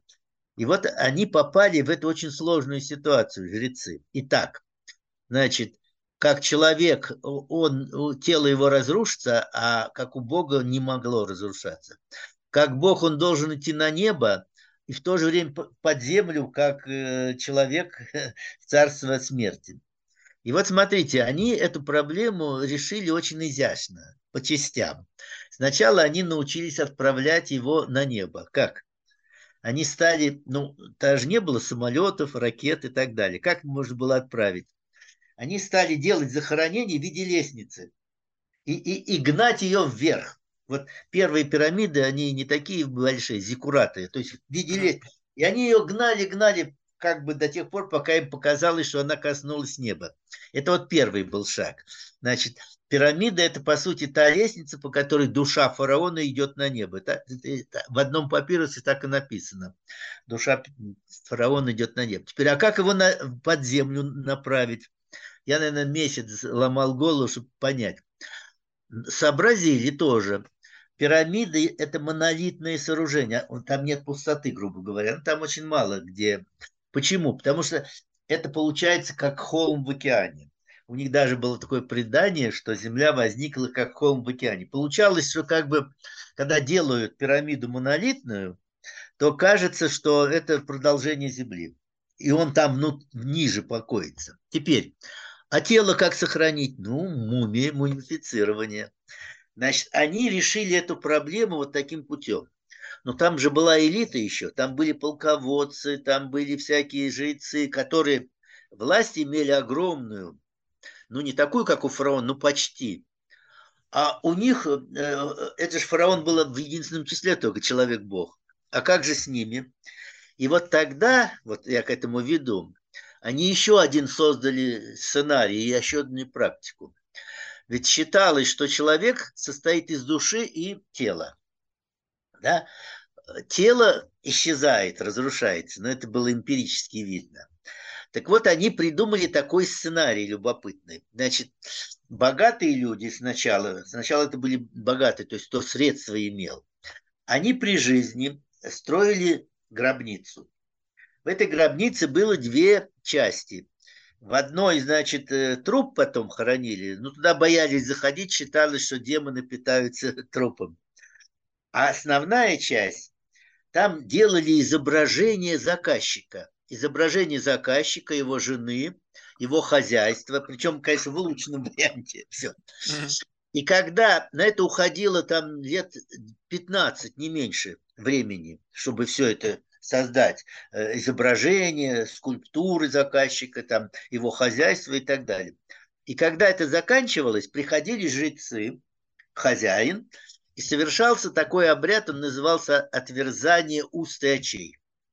Жрецы касались изображений, вот, э, живописных и скульптурных, и обращались к богам и говорили, вот, и, вот этот Эмирек, хозяин, он имеет заслуги перед Египтом, и поэтому мы просим богов создать дубликат души его, вторую душу, К, она называлась душа К. И после этого они касались там такой палочкой специальной, и считалось с этого момента, что эти все изображения жив, оживают, что они живые. И они вечные. Правда, надо было там свет, поэтому лампы э, и, и договора заключали с жрецами, чтобы они потом поддерживали. И, и нужно было жертвенную пищу, чтобы, поскольку это живые существа. Но решалась задача ну, как бы обеспечение бессмертной жизни для этих людей. И э, эти самые заказчики, когда смотрели на свои изображения, для них они были такие же живые, как, как он сам. И поэтому там мастера старались изобразить это очень вживую. Так вот вам, смотрите, пример. Вот вы говорите, вот это было первое, собственно, решение проблемы бессмертия да, когда вы мне говорите насчет этого вашего искусственного интеллекта, то это просто другой вариант того же самого. Ведь это же было э, три тысячи лет тому назад такое решение было. Ну да, каменное э, э, подобие или живописное, но для, этих, для тех людей оно было живым. И они его там поддерживали, его же и считали, что когда они умрут, все равно оно будет продолжать Да, но они э, как бы отве то есть во вот тут очень важно, то есть это в какой-то мере очень похоже на вот иконопись, и вот все вот эти вот лики святых, какого-то происходит Да, общение. Но вот да. тут очень важно, то есть когда я общаюсь с иконой, ну или там кто-то, не я, я редко общаюсь с иконами, но кто-то, они вот там в Египте общались с этими изображениями, отвеч Своими, а, да. св ну, кто отвечал им? Отвечала некое, как бы, просто какое-то, вот это такой, как бы, внутренний диалог возникал, ну, возможно, в конечно. котором какая-то часть, какая-то вот эта концепция внутри тебя, но она инфицирована тобой, с тобой разговаривала. Тебе казалось, что ты что-то с кем-то получаешь какую-то от, обратную связь. Как это называется? Э, опыт, э, когда испытывают божественный какой-то, ну, маз- н- Экстаз. не, нам, намати- нумизматический или какой-то там опыт, свя- священный опыт, как-то у него какой-то есть. опред- Ну, в общем, допустим, это священный опыт возникавший, но это все возникало в голове. Представим бы тебе нашу ситуацию теперь, когда вот этот образ, допустим, когда э, мы говорим о каком-то цифровом бессмертии, когда человека настолько много данных о нем, что его в состоянии оцифровать, и в Да. будущем под посредством искусственного интеллекта будет ответ. Это не будет происходить у меня в голове. Это не будет виртуализация этого общения. Это будет обратно э, как бы разговор с некой цифровой личностью, которая Ну, наделена м, вашими или моими заметьте, характеристиками. да, ну, Марк, ну, заметь, смешно тут даже это говорить. Когда я буду общаться со своей цифровой личностью, я же при этом понимаю, что это цифровая модель.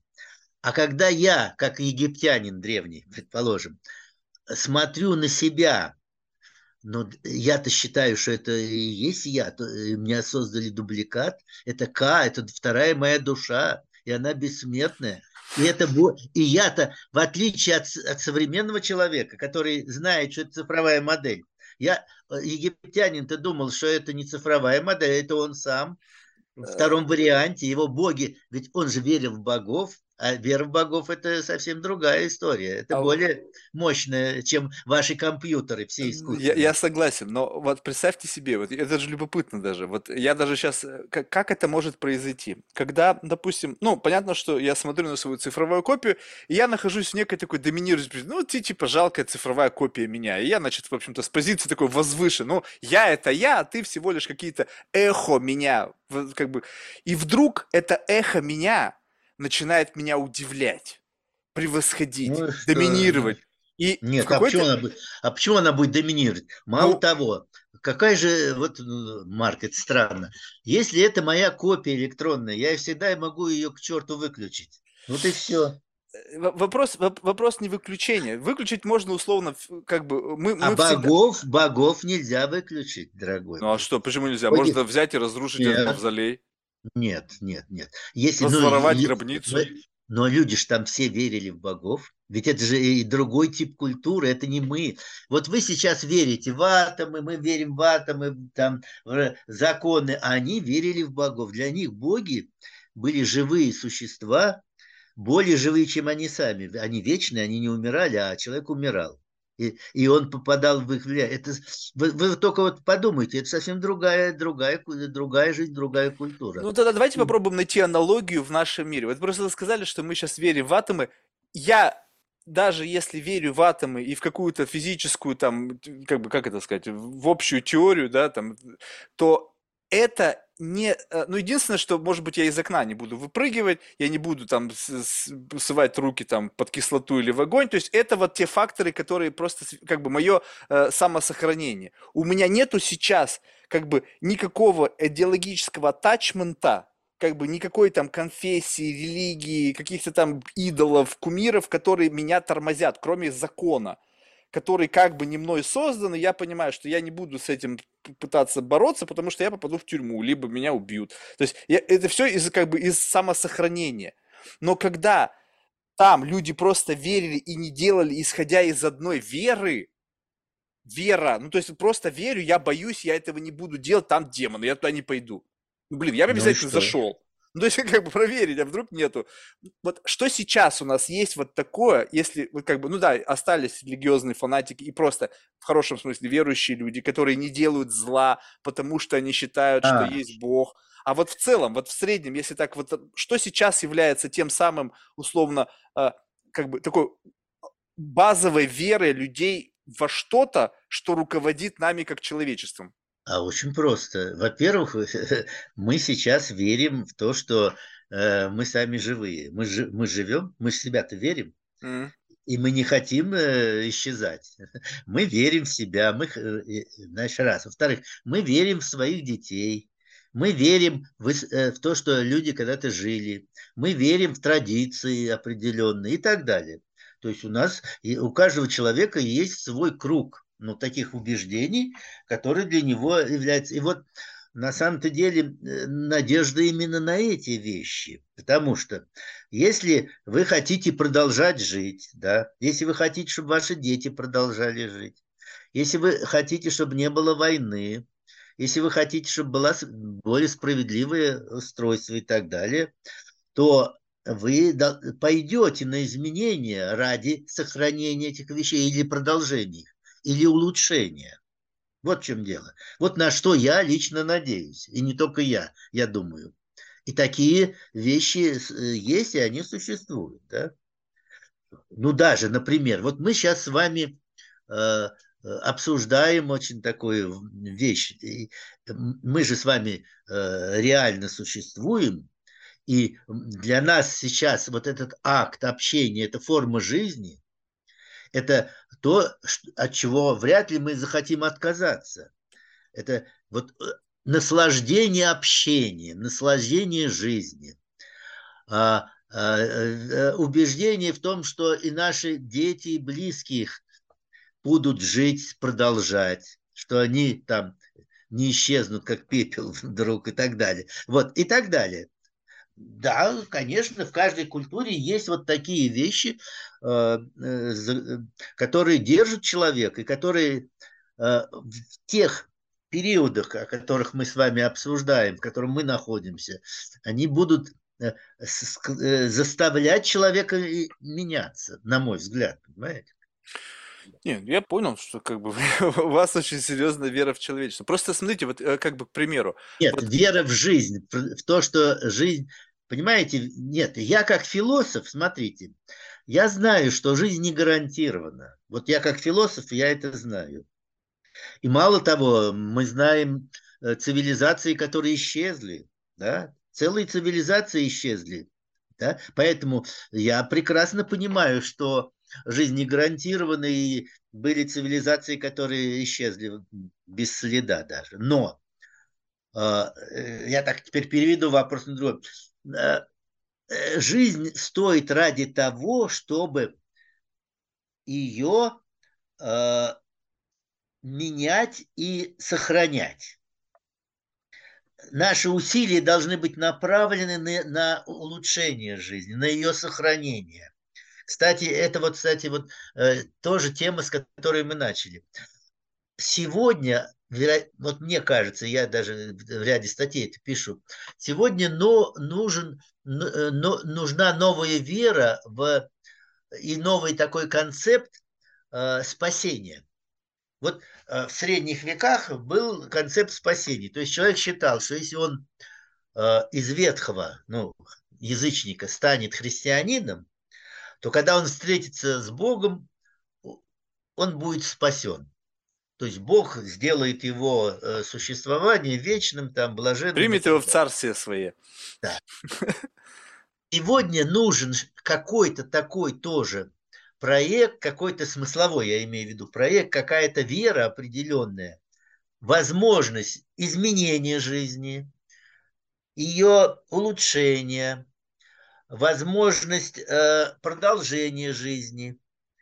И это непростая вещь. Это, это действительно требует э, веры, это требует усилия. Вот наш с вами разговор это именно это и демонстрирует, потому что это очень непросто сделать в той ситуации, которая сложилась, когда действительно мы живем в системе э, техники, э, э, сами ее вроде бы развиваем, стараемся жизнь улучшить, а, а попадаем при этом в ее власть. Как Хайдеггер говорит, да, это безусловно сложно все. Но э, вопрос состоит в том, на что человек, если он разумный, хоть немножко, должен направлять свои усилия. Вот я считаю, что мы должны направлять свои усилия для того, чтобы жизнь продолжать, сохранить и э, все-таки сделать более осмысленной и разумной. Вот на это надо направлять усилия. Нет, это, это абсолютно как бы рациональное рассуждение. Вопрос в другом, что вот как бы вот представьте себе, что как бы действуя во имя спасения жизни, то есть как бы мы как будто бы интуитивно знаем выход. Да, то есть как-то же вот, ну, да, были цивилизации, которые исчезли с лица Земли, но неизвестно там, что было. То есть либо это техногенная какая-нибудь, либо там космическая угроза, либо там еще что-то. Но, в общем, как-то интуитивно человечество методом проб и ошибок находило способ выжить. То есть как бы, как бы сама жизнь, которая э, прорастает как бы, как бы ну, внутри нас, она знает выход и управляет нами как таким каким-то ну, каким-то набором ну, каких-то юнитов биологических, которые как-то сами куда-то там выплывают, чтобы, чтобы как бы сохранить жизнь как некую такую фундаментальную какую-то, что это, какая-то материя, ну не знаю, как это назвать, ну, в общем, жизнь как некая как некое понятие, чтобы вот оно просто сохранялось, и оно сохраняется, покуда есть живые организмы или там человек, который в состоянии осмыслить. То есть, я не знаю, там э, какие-то более примитивные существа вряд ли могут понять, что такое жизнь, а вот человек, который в состоянии вербализировать, как бы прочувствовать, он как раз такой тот самый как бы та самая лакмусовая бумажка, которая показывает, есть жизнь, либо нету, с позиции как бы его осмысления. Так вот, мы как-то вот из одного в другое методом пробы ошибок, там, через войны, там, через там, сжигание ведьм, там, как-то мы пришли к новому циклу, новому появлению новых культурных каких-то там пластов. Так вот, и сейчас как бы вроде бы должно произойти то же самое. То есть мы как-то худо-бедно, возникнет там боль, угрозы, переживания, страдания, там, переживания за там, детей, внуков и так далее. И как-то по чуть-чуть это двинет нас вот в нужную сторону. Марк, только не как-то, а за счет двух вещей. Первое, за счет того, что мы начнем продумывать жизнь, продумывать ее плюсы, не, ну, минусы. А почему мы часто не продумываем? Вот тут мне любопытно. Нет, мы... Продум... мы... почему? Вот перед вот. вами человек, который продумывает. Вот, и мы все как бы всегда продумываем, и как Нет, бы не мы всегда. не хотели лучшей жизни, Нет. все равно вот жизнь больше, как больше, бы всегда хреновая. Большая часть людей сегодня не продумывает, к сожалению. Да. А, то есть просто то, что называется продумыванием, по факту продумыванием не называется. Да, это первое. И второе, это проблема поступка. Вот вот был такой у нас замечательный э, культ, э, литературовед и философ Бахтин. Вот uh-huh. у него есть теория поступка. Вот еще и дело в поступке. То есть это вот э, ситуация, когда человек, поняв, поняв, вот продумав и поняв, что э, его жизнь неправильная или она может привести к гибели его или близких, он решает изменить свою жизнь. Вот это совершить вот этот поступок. Вот, вот эти две вещи, э, через вот эти две вещи и будет совершаться трансформация, на мой взгляд. Было бы любопытно посмотреть, как в один из дней какой-нибудь там, не знаю, типа Билл Гейтс или Илон Маск говорит, совершая такой камин поступок, закрывая нафиг все свои компании, потому что чувствую, что это ни к чему хорошему нас не приведет. Все. И, и как бы, я, вот, ну, понятно, что, может быть, не от таких поступков сейчас идет речь. Возможно, речь идет о миллионах менее э, таких ярких поступков. Ну, то есть ярких с точки зрения медиа, внимание, да, то есть каждый день люди совершают поступки, которые ведут нас к хорошим, ведут нас к плохому. То есть не значит, что человек там э, совершенно на каком-то простом среднем уровне, совершая какой-то хороший поступок, он не влияет ни на что. Да, это незаметно, никто об этом не узнал, статью об этом не написали, но, возможно, вот за счет этого коллективного такого вброса каждодневного миллиардами людей происходит какой-то вектор да, изменений. Да, вот, да. вот, вот это, это, это все понятно. Вопрос в том, что, но как быть вот с этим атачментом? То есть люди технологическим, я не чувствую, что идет слоудаун, то есть как бы снижение вот этого процесса э, технологического. Нет, а, а я вам ведь говорил, э, э, технологически это э, речь не идет об отказе от техники, речь не идет об отказе от цивилизации и так далее. Речь идет о э, изменении тех характеристик этого процесса, технического, цивилизационного и так далее, которые э, угрожают жизни, которые делают ее невозможной и так далее. Э, это, конечно, тоже вещь непростая, и я сам же об этом говорил. Вот. Но она возможная. Ну, то есть... и, и э, на это надо, вот на это надо усилия направлять, для того, ну, чтобы суметь это сделать. Ну, то есть, условно, речь идет, допустим, мирный атом, да, когда мы используем атомную энергетику исключительно для создания электростанций, направленных на э, электрификацию. Нет, это правильно. Речь идет о мирном атоме, но, как мы с вами сейчас это все обсуждали, за этим стоят другие представления, а именно э, мирный атом, а, а как быть э, с противостоянием государств или э, систем, да, а, а что, отказаться от ядерного оружия, да, а у противника он есть, значит, здесь речь идет не только о, технологическом решении, но здесь речь идет и о, о том, что ты скажешь, да, да, вот у меня не, у меня не будет ядерного оружия, даже если он будет у, у противника. Вот вы понимаете, это, это вот такая вещь. Это вот это, такие вещи приходится э, делать. Вы понимаете? Ну вот это так, по-моему, с Европы произошло. У нас нету ядерного оружия, но это ядерное оружие есть у американцев. Я как бы отказываюсь в пользу того, что это будет у американцев. И, Нет, ну, я... не, не в пользу того, а я отказываюсь. Хорошо, тогда, я... тогда получается, вот не кажется ли вам, ну и вы, наверное, вы об этом говорили, может быть, я просто как бы постоянно это пропускаю мимо ушей, что человечество в состоянии будет как бы сплотиться и понять, что жизнь – это самая высшая ценность, которая у нас есть, только перед лицом общечеловеческой угрозы. Да, да, да, да, да. Тогда можно ли говорить о том, что появление а, этой угрозы неизбежно? Человеческой, которая, э, может быть, она не, какая, не какие-то там космические пришельцы, а когда жизнь каждого второго начнет Э, страдать и разрушаться. Понимаете? Вот когда вы говорите общечеловеческая угроза, это не значит, что там кто-то прилетел с другой планеты, а это значит, что наша жизнь стала столь плохая, что мы уже не можем ее продолжать вот в таком качестве.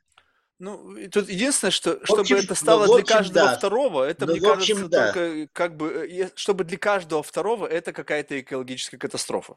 Потому что сложно себе представить иной сценарий, когда каждому плохому вдруг, э, каждому второму вдруг стало плохо. Ну, то есть, как это вообще возможно? Сейчас есть а, люди а, а очень, так, очень, а очень богатые, так. сложно себе представить угрозы, которые могут у них возникнуть. Ну, цены повысились, ну, пофиг, что, ну, какая разница. То есть, чтобы каждому второму это должна быть угроза такая, как бы, планетарного масштаба вот э, э, так события сейчас э, разворачиваются, что может быть и каждый второй. Достанет, может быть, и каждого второго. Ну, Блин, не дай бог, конечно. Не хотелось бы мне Конечно, опять... ну, это мы с вами рассуждаем, да. Но... Я, я просто к тому, что как бы вот, ну, я, я как бы, несмотря на то, что, ну, как бы любые тех, технологии или там какие-то инженерные решения, оказывающие в руках людей плохих, они могут превратиться в оружие, а понятно, что люди создают это, ученые, я свет, слепо верю в то, что, в общем-то, создаются это во благо. Вопрос в том, что, вот смотрите, получается так, что когда люди ой, осознают... ой, ой, ой, ну что же вы такое говорите? Эм, особенно в наше время мы видим, что когда вы говорите, что во благо, э, мы видим, что человечество очень даже э, дифференцировано. И э, наряду с людьми, которые думают о благе, очень много получают удовольствие от зла. Ну, это понятно. Э, не, я, я сейчас имею в виду, но, скорее всего, они уже как бы это, они потребляют плоды чего-то интеллектуального. Я просто, ну, сложно себе представить злого гения, который сейчас сидит в лаборатории и как бы абсолютно не основывает, не стояв на плечах, э, плечах титанов, создает новое знание, призванное убить человечество. В любом случае, он взял уже плоды людей, которые создавали своими благих намерений. То есть в основе любого даже какого-то невероятного зла, в его внутри, в это в ДНК, там все равно есть что-то позитивное. То есть это просто взял человек, который хочет там, спорт мир. Я имею в виду, что вот как, что, скажем так, вот как быть уверены в том, что наши, э, ну, не, не мои лично, а, допустим, людей, которые как-то думают о этих проблематиках, реально способны что-то изменить, и искренне действуют в рамках самых благих побуждений хотят реально сделать лучше, что ауткам, вот это как бы продукт их труда и их интеллектуальной работы приведет нас к лучшему. Вот как можно, вот, вот какие у этого есть какие-то сигналы, которые, а, слушай, вот кажется, вот это правильное было решение. Вот, блин, правильно. Сигналы очень простые. А, это последствия, которые возникают из наших решений. Вот когда э, такие последствия, которые начнут э, против других людей и против жизни, вот тогда э, это... То есть вот эти, это реальные последствия. А, а сейчас эти последствия... Последствия реальные в каком горизонте? Сегодня, завтра, через сто лет? Мы же не да знаем. Почему? Может почему? быть, сегодня это последствия ужасающие. Блин, это самое отвратительное решение, которое вы сделали. И вы сейчас просто... Мы, давайте мы вас подвергнем анафеме, сожгем вас на ритуальном костре. А по факту, с ретроспективой, там, тысячи лет скажут, блин, какой же был классный этот чувак, что он это сделал. Потому что если бы не тогда и вот эти жертвы, то сейчас мы бы были вообще в полной жопе. Вот, посмотрите, вот, вот интересный момент. Вот это же как бы исторический, историческое событие, да, когда сами японцы, вроде бы люди, пострадавшие от атаки американцев, как бы, я не знаю, как, какая риторика там правильно, но как бы лейтмотив этого такой, что вроде бы как бы спасибо, за то, что вы сделали, иначе бы мы втянулись в многолетнюю войну и потеряли бы больше. Сколько там? Сотни, миллионы людей погибло. Но как конечная долгос... с точки зрения долгосре... долгосрочной стратегии, они сейчас благодарны за то, что это свершилось. То есть это все Нет. вопрос горизонтов. Марк, э, э, Марк, э, я, я с вами совершенно не согласен они, во-первых, неблагодарны. Ну, где-то я это прямо слышал, что прямо они вроде как бы спасибо чуть ли. Я уже думаю, как так получилось? Они неблагодарны, потому что э, тысячи людей погибли, были сожжены. Раз. Во-вторых, э, мы не можем никогда ради будущего э, какого-то блага, которое неизвестно кем определяется, решать э, за, за жизнь других людей. Вот и все.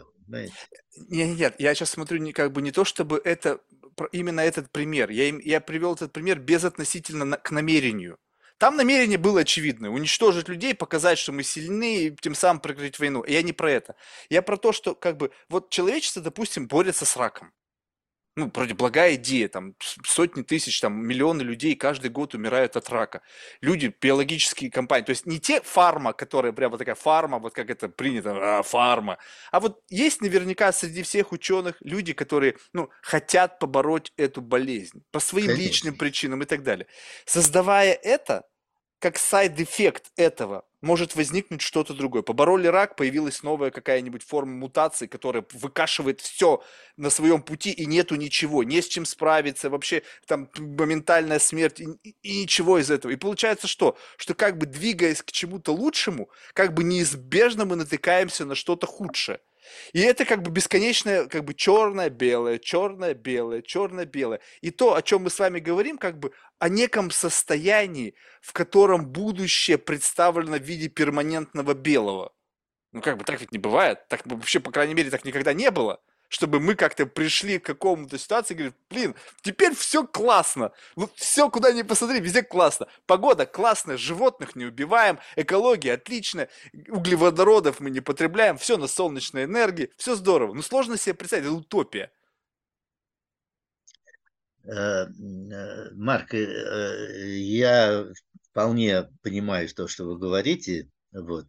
отчасти даже и разделяю это все. А, но я, э, ведь я тут всегда так говорю. С одной стороны, я ведь согласен, что жизнь не гарантирована на Земле. Да? Это первое. А с другой стороны, я говорю, что тем не менее э, мы должны стараться жить так, чтобы э, минимизировать вот эту самую вероятность, раз, и надеяться, надеяться, да, и в этом смысле я и говорю, что сейчас такое время, которое требует новый проект спасения. И наде... мы должны надеяться на возможность э, изменения жизни и ее сохранения и продолжения. Вот. Я, я это понял, но получается так, что представьте себе, что давайте зафиксируем этот стейт, что мы сейчас думаем о сохранении, и вы как бы, как вот такой слайд, который лежит на прямой истории. И берем теперь вот этот слайд, он, он транслирует определенный контекст. Мы сейчас думаем об этом, живем об этом, говорим о жизни, и в контексте текущем двигаем это на сотню лет в, там, вправо или влево, мы будем точно так же с вами условно сидеть, ну, может быть, там у костра, там есть, там, не знаю, только что пойманного кролика, и то же самое, говорить абсолютно то же самое, но в другом контексте. Думать о том, что жизнь должна быть лучше, что куча несправедливости в мире. И получается так, что это наше лучшее состояние. Вот где мы здесь сейчас и живем, мы не знаем, как будет в будущем. Мы типа говорим о том, как плохо было в прошлом, но в прошлом было плохо, но по отношению к тому, как было еще в более далеком прошлом, было лучше. И они воспринимали, что вот, вот раньше это было, блин, раньше там викинги приезжали, там всех нахрен мочили. А вот у нас теперь, смотрите-ка, вот мы живем, у нас крыша над головой, как здорово, у нас теперь горящие, да, но хотелось бы лучше и мы думаем о том, как сделать этот мир лучше, то сейчас, условно, мы в моменте всегда в лучшей версии нашей жизни. И все остальное – это наши фантазии о том, как может быть лучше. Да, в будущем условно станет лучше, но будут и проблемы нового уровня, с которыми как челленджами, как вызовами человечество будет бороться. Нет, но вот вы сейчас ведь смотрите, как рассуждаете. Вы как бы говорите, что что, что не делай, все равно будет одно и то же. Ну, примерно. Плюс-минус как бы да. А, а, я, а, я, я, а я как вот э, э, ученый, как культуролог, я знаю, что это не так. Я знаю, что жизнь кардинально меняется, и мы не можем э, распространить то, что было на будущее. Перед нами новая жизнь, ну, фьючер культуры, мы не знаем, какая она, новая жизнь, она может быть не, э, кардинально отличаться от, от, от существующего. Конечно, вот. контекст может измениться, но мысли и наше представление о том, что такое и жизнь... И мысли, и наше представление изменится. Ну, вот это сложно себе представить. То есть что, может возникнуть ситуация, когда мы перестанем думать о том, что хотелось бы, чтобы жизнь была лучше? Нет, э, может быть, э, будет такая ситуация, что мы будем думать о жизни совершенно в других реалиях, чем сегодня. Ну, например, можете привести хотя бы пример, просто чтобы мне добавить как бы представление о том возможном рассуждении о других реалиях жизни? Ну, например, э, может быть, мы будем думать о жизни не, не в плане успеха, Э, комфорта, э, э, новых возможностей, а, а, а, а будем думать в плане того, что значит жить в ладу с самим собой, ощущать свое здоровье в течение многих-многих лет, понимать, что э, жизнь нам, э, что, э, скажем, не комфорт, а, ну, вот те, как вот она, те возможности, которые есть, а не, а, а, а не те, которые вообще как и так далее. Вот. Не, ну это вы же понимаете, что это атрибутика контекста. Что сейчас в атрибутике нашего контекста люди думают о богатстве, успехе, знаменитости. И, и кто-то обладает этим, кто-то нет, и между ними гэп. меняем ваше представление. Кто-то думает о том, что вот как бы хорошо бы, чтобы у меня было здоровье. И, и много людей думают об этом. Это высшая ценность. То есть лидер мнений – человек с высшим здоровьем. Человек с худшим здоровьем, он хочет, чтобы его здоровье стало лучше в рамках вот этой вот системы ценностей. Что если будет контекст с другой системой ценностей, которые по отношению к текущему контексту кажутся более возвышенными, ну то есть действительно, как бы хотеть э, просветленности лучше, чем... Ну а как? Другие просто. Ну, ну другие. Окей, ну другие, но, соответственно, будет... Но, э, да, но, но другие, но проблематика-то останется той же. Кто-то будет этого нет, хотеть, нет, у кого-то нет. будет этого больше, у кого-то вот вы знаете, да, это я понимаю, но вот есть такое понятие сингулярность. Что такое сингулярность? Это когда один раз что-то происходит. Угу. Не, не, не повторяется один раз. Угу. Вот человеческая история, она странная такая. Она, с одной стороны, законосообразна, ну, то есть подчиняется и в этом идет повторение. А с другой стороны, она сингулярна.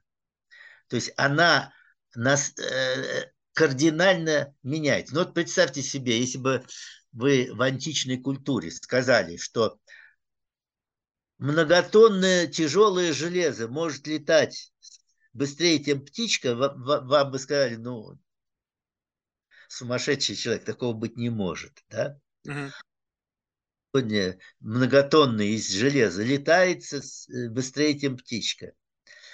Это сингулярность. Этого нельзя было представить в античной культуре. Понимаете? Угу. И вот история человечества, она подчиняется этим двум вещам. Какие-то вещи повторяются. Ну, например, вы приводили примеры власть. Ну, вот власть там, она меняется, люди меняются, а структуры пока, пока такие, пока они воспроизводятся. Но есть целый ряд процессов сингулярные, они один раз только. Вот каждая культура имеет какие-то свои э, процессы, которые только один раз существуют. Вот. И вот когда я говорю, что все-таки, на мой взгляд, есть надежда на то, что мы из этого э, вы, вы, выберемся, я имею в виду именно вот эту сингулярность. То есть то, что все-таки возникнут такие новые формы жизни, такие ценности у людей, которые заставят их э, изменить отношение к технике, изменить отношение друг к другу и так далее. Э, в той мере, в которой это, конечно, доступно человеку. Это понятно, что это не просто там выдумки должны быть, это понятно. Но все-таки вот эта сингулярность, а, а, она позволяет на это надеяться, позволяет надеяться на то, что не перестанет воспроизводиться вот эта дурная э, бесконечность, приводящая к разрушению жизни и э, порабощению человека. Понимаете? Mm, то есть, условно, это какая-то версия матрицы, которая не саморазрушающаяся. Э, нет. И она это... застревает на горизонте событий, вот в этой вот, на, до, не доходя до вот пределов этой, как бы, вот, застревает в этой сингулярности. Ну, э, почему застревает? Ну, потому что если это этап, то это этап, в который мы не ориентированы на саморазрушение, закончится, но закончится каким-нибудь другим этапом. Ну да, а потом и еще какой-то такой но это, но это должна не, но тут быть... может снова повторяться, снова разрушение. Нет, нет. Вот, вот сингулярность – это один раз. Угу. Понимаете? И, и каждая культура, кстати, каждая культура, которую люди покажут, она, име, она имеет эту сингулярность.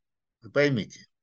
Ну, э, скажем так, это какие-то особенности того, той или иной культуры, которые встречаются единожды, и впоследствии они уже не повторяются. Да. Так вот. То есть а это какие-то артефакты какого-то культурные и все. Да, да. И, и вот э, э, если не произойдет такая сингулярность в отношении понимания техники, там, власти и так далее, то человек действительно может погибнуть, понимаете? Мы должны работать на то, чтобы такая сингулярность появилась, понимаете? А, то есть все, что все негативное, как бы сделать атрибутикой, как бы, как бы артефактом этого этой цивилизации и как бы сказать, окей, было, оставим это для музея и идем дальше только с чем-то как бы что созидательного плана. Нет, но только только э, с одним уточнением это не просто волевое решение. Вот ну, как-то так, сложилось, условно. Так вот человечество Нет. поняло, что вот эти артефакты нужно оставить для музея. Да, но вот что, когда вы говорите, что человечество поняло, вот это, это же тяжелая работа, которая требует, требуется вот такие разговоры, как у нас с вами, например, убеждение людей, анализ, показ последствий, которые и так далее. И вот эта работа, если она будет совершаться не один, даже десяток лет, я думаю, она должна привести к новой сингулярности. Ну, видите, как бы даже сам факт того, что наш разговор состоялся, и, по сути, мы, вы сказали, что это один из тех процессов, необходимых для того, чтобы это возникло, значит, мы движемся в этом направлении. Ну, как да, бы, я, да, я не думаю же, что мы настолько уникальны, что мы единственные на эту тему говорим. Наверное, нет. нет. Соответственно, множество людей, соответственно, как бы импульс в эту сторону есть. И да, мне да. интересно вот это ваше видение того, что как бы вы считаете, что есть как бы, и действительно есть артефакты культурные, которые как бы не переносятся, но ощущение, что как бы вот это все, это, знаете, как шампур, на который мы навесываем как бы мясо, там, не знаю, мясо, там, свинина, баранина, говядина, каждое свое. А вот то, на чем это все натянуто, насажено, допустим, вот человеческое, э, ну, чувство любви, ведь оно э, пронизывает все культуры. Оно... Ой, но, э, знаете, вот э, вы не по адресу в каком-то смысле сказали, потому что у меня три книги о любви. У меня три книги. Нет, ну я вляпываюсь постоянно, знаете, в такие истории. Насколько, насколько сильно в этом сингулярно менялось представление о любви. Вот, вот вам один только пример приведу. Давайте. Вот э, Платон написал такую работу, «Пир» называется. Она очень известная, очень нравилась и до сих пор нравится людям. А что он там делает в этой, в этой работе? Дело в том, что это был период, когда складывалась личность, то есть люди переходили к самостоятельному поведению. И это была очень тяжелая проблема, потому что это предполагало конфликт с обществом, которое не, не допускало сначала. И, и вот в результате там вот при, при, при формировании личности выяснилось, что вот человек, который начинал действовать самостоятельно, то есть как личность, он не мог любить. Почему? А потому что любовь понималась вот каким образом. Любовь это есть действие богов любви. Если не, не ты выбираешь, а Бог выбирает любви. Бог любви выбирал, ну, например, э, э, Эрос или Афродита. И если он выбрал тебя и кого-то там, не, не ты, а кого-то, вот между вами возникала страсть. То есть ты заложник выбора богов. А, ты заложник, ты объект этого ну, правильно, действия. сейчас ты заложник биохимии. То есть у нас сейчас любовь, ты становишься заложником биохимических процессов, вот. которые говорят тебе вот. о том, что ты любишь кого-то. А появление э, самостоятельного человека, личности, да, приводило к тому, что человек хотел сам уже выбирать. Он, он, он, он в этой модели любви не мог действовать. И Платон пишет работу, чтобы принизить старое представление, размонтировать старое представление о любви. Он говорит, нет, это неправильно. Это, а, это Афродита вульгарная, он говорит. Он всячески третирует. И э, сочинить новое, сочинить новое понимание любви, которое переключает любовь на личность. Герои пира говорят, что такое любовь. Любовь – это поиск своей половины, вот откуда это взялось, и стремление к целостности. Вот если ты себя не отрефлектировал, ну, поскольку ты личность теперь, да, и, и не, не нашел кого-то, кто на тебя похож, то это не Или любовь. дополняет. Похож или да, дополняет? Ну, Тут и допол... ну, потому что не целостен, да? Но это у него там, это одна модель, а у него там целых еще две было. Так вот, Платон э, сконструировал новое понимание любви, которое кардинально отличалось от предыдущего, а дальше еще были модели куртуазной любви. Я там, э, если возьмите в интернете, есть, э, э, ну, у меня три книги, а в интернете одна лежит. Это называется «Любовь и сексуальность в культуре, в семье и во взглядах на половое воспитание». Угу. Потом была модель куртуазной любви, потом была модель романтической любви, а я еще говорю, что сейчас новая нужна модель любви. То есть само представление о любви очень сильно менялось Хорошо, я влиянием это культуры. И в этом смысле я... Вот, вот, вот, кстати, очень хороший пример. Смотрите. Э, модель платоновская, платоновская, а, кстати, мы во многом ею пользуемся до сих пор, модель платоновская была сингулярностью по отношению к предыдущей модели. Вот это точная сингулярность, потому что она никак не выводилась из той модели. Да, но то есть вы хотите сказать, что, ну, скажем так, у нас есть какое-то там версии любви, какое-то количество, версия там 1.0, 2.0, 3.0, ну, в общем, бесконечное какое-то, ну, или какое-то конечное количество версий, сингулярных версий любви, ассоциированных с той или, с, те, с той или иной какой-то историческим, историческим периодом и какими-то да. людьми. Теперь, если взять их и дистиллировать, ну, условно, да. вот в коллайдер загнать каждую версию, расщепить там на какие-то частицы, и будет что? ли внутри один какой-то building blocks, вот какой-то, какая-то частица, которая Вариант... содержится во всех этих э, версиях любви? Вот понимаете, это очень хороший вопрос, я над ним тоже думал. Mm-hmm.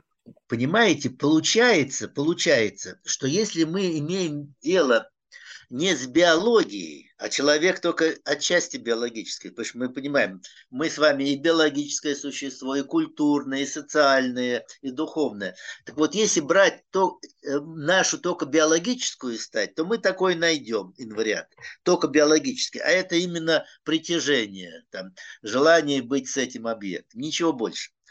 А если мы с вами берем культурную ипостась нашу, Э, э, социальную ипостась, духовную ипостась, то оказывается ничего общего нету. Ну, вот, вот это как бы идея. Вот представьте себе, что как я на это смотрю. То есть абсолютно, опять же, такой дилетантский подход, что э, вот человек как как совокупность, как бы мы живем в каждой в свою историческую эпоху. Кому-то повезло жить на стыке, да, вот перехода такого более-менее, когда это была финальная фаза и потом расцвет нового. То есть у них есть вот эта связь времен, которая было вот так, вот так. То есть это э, эпохами какими-то такими поколенческими, по-моему, по 25 лет, да, меряется, сколько там, одно поколение от другого. Вот. Но, но смысл, в общем, как бы вот это вот историческая как бы память. И мы, находясь в том или ином контексте, как бы становимся инфицированы этим контекстом. Да. И вот теперь, когда вот эта капелька чего-то, капелька да. любви взаимодействует с этим инфицированным организмом, то эта, условно, капелька начинает как бы во мне будоражить определенное специфическое отношение к этому чувству, которое можно записать в виде некой версии любви и как некой сингулярности. Но по да. сути это то же самое, что на меня каждый раз по-новому, в зависимости от контекста, в котором я нахожусь, действует одно и то же. Нет, не одно и то же, а разное. Я же вам все время не, ну, это говорю. Ну да, да, но вы говорите вот, не, разное, вот но называется это одинаково. Заменяйте слово тогда. Блин, ну, ну как бы, почему Конечно. мы называем это все одним и тем же словом? Марк, Получается, Марк, что если семантически вы... мы придерживаемся разных значений, то и слова должны отличаться. Правильно, Марк, вы совершенно правы. И это как раз действительно создает проблемы для, в этой сфере. Любовь, социальность. Э, но вы совершенно правы. На самом деле, если строго рассуждать, то надо менять терминологию. И, кстати, она меняется, но тут всегда отставание есть, в общем, очень сильно. Вы правы, вы правы. Я именно э, примерно это и пишу, что надо в этих ситуациях менять терминологию. Вот, а мы, получается, живем с единой терминологией, используя ее в разных контекстах одинаково, и поэтому в голове это бардак. Конечно. Потому что то, что мы называем любовью, может быть, любовью не называется. И то, Конечно. что мы называем чем-то другим, нам, может быть, на самом деле это любовь. Вот, ну, то есть, как бы вот, если бы выровняться вот нам, вот с точки зрения семантики и в этих всех определений, и жить, в, вот в этом-то и как бы иллюзия нашей реальности, что мы живем, а, ну, я про себя буду говорить, что я живу в своей психологической реальности, в которой у меня есть какой-то набор представлений об этом мире в котором определение, которое я использую, имеет совершенно противоположное иное а, реальное значение, нежели я держу в своей голове. Исходя из этих заблуждений, я принимаю свои решения, у меня мысли как-то формируются, я, я движусь по жизни именно так. И получается, что вот, ну, кто-то в больших заблуждениях живет, как я, вы в меньших заблуждениях живете. И то неизвестно. Ну, все, у меня другие заблуждения. Да, но вот этом-то как бы и, и тоже любопытно, потому что чем вы дальше движетесь в этот rabbit hole, тем, как, как ученые говорят, что тем увеличивается как бы область непознанного. То есть, чем больше я знаю, тем больше я не знаю. Кто-то же из великих это говорил, да? Или нет? Или все-таки есть э, в этом какой-то тоже, опять же, трюк, когда кто-то это сказал исключительно для того, чтобы вот как бы иметь какой-то то есть, есть ли предел познания? То есть, если пределов познания нету, тогда Нет. мы движемся бесконечно, и как бы ну, это продвижение, как в чем смысл этого продвижения? Если... Но, э, Марк, ну смотрите, но тут же вот что, э, вот вы живете в своих там реалиях, но мы с вами встретились, э, и мы поговорили, и, и вы начинаете понимать, что есть другие реалии. Естественно, в этом и смысл этой беседы, чтобы как потом, бы чуть-чуть обогатить потом, свой мир. Да, а потом, может быть, вам захочется что-то и почитать там из этого. И вот э, э, надежда в этом состоит. Сейчас же еще тоже, вот я это обсуждаю тоже в своих э, там статьях, что очень э, э кризис большой коммуникации, кризис коммуникаций. То есть вот люди атомизированы, и не только люди, э, э, группы атомизированы очень сильно. Вот. То есть это кризис коммуникации, кризис общения, несмотря на огромное количество контактов. Вот тут парадокс такой. Контактов много, а понимания на самом деле мало. Вообще вот. нету. Я это... вообще каждый раз человека спрашиваю. Вот скажем так, что есть такой условный центр ясности. Я его сам выдумал, ну или, возможно, у кого-то украл. Но, в общем, смысл в том, что в какой-то момент времени в беседе между двумя людьми возникает ситуация, когда они понимают друг друга. И это, это как мимолетное, то есть это как бы, это нужно удерживать, потому что там находиться конечно, сложно. Конечно. Так вот, я спрашиваю обычно людей, сколько ты обычно со своим собеседником находишься в центре ясности. Хотя бы, ну, минуту за, за, за год общения, там 10 минут, то есть сколько? Потому что если ты о чем-то говоришь, и я о чем-то говорю, и у нас нет задачи синхронизироваться, то это не общение. Это просто какая-то какофония из звуков, каждый что-то хочет сказать, чтобы там произвести впечатление, там переубедить или еще что-то. А понять и услышать, да. что является смыслом коммуникации, мне кажется, сейчас никому не надо. Э, нет, это надо. Почему? Вот я, например... В целом, смотришь так, не да. надо людям. А, я вот, э, например, из нашего с вами разговора тоже вынес много, потому что, например, э, вы очень... Вы человек старой закалки, понимаете? Вот у вас-то еще это есть, разговоры на кухне, понимаете? Нет, вы очень четко держите позицию, вот это важно. То есть вы не идете на сближение ради просто коммуникации, а вы Э, отстаиваете свою позицию, и это, кстати, большое дело, уметь отстаивать свою позицию и не, не, не поддаваться там просто на э, такие вещи.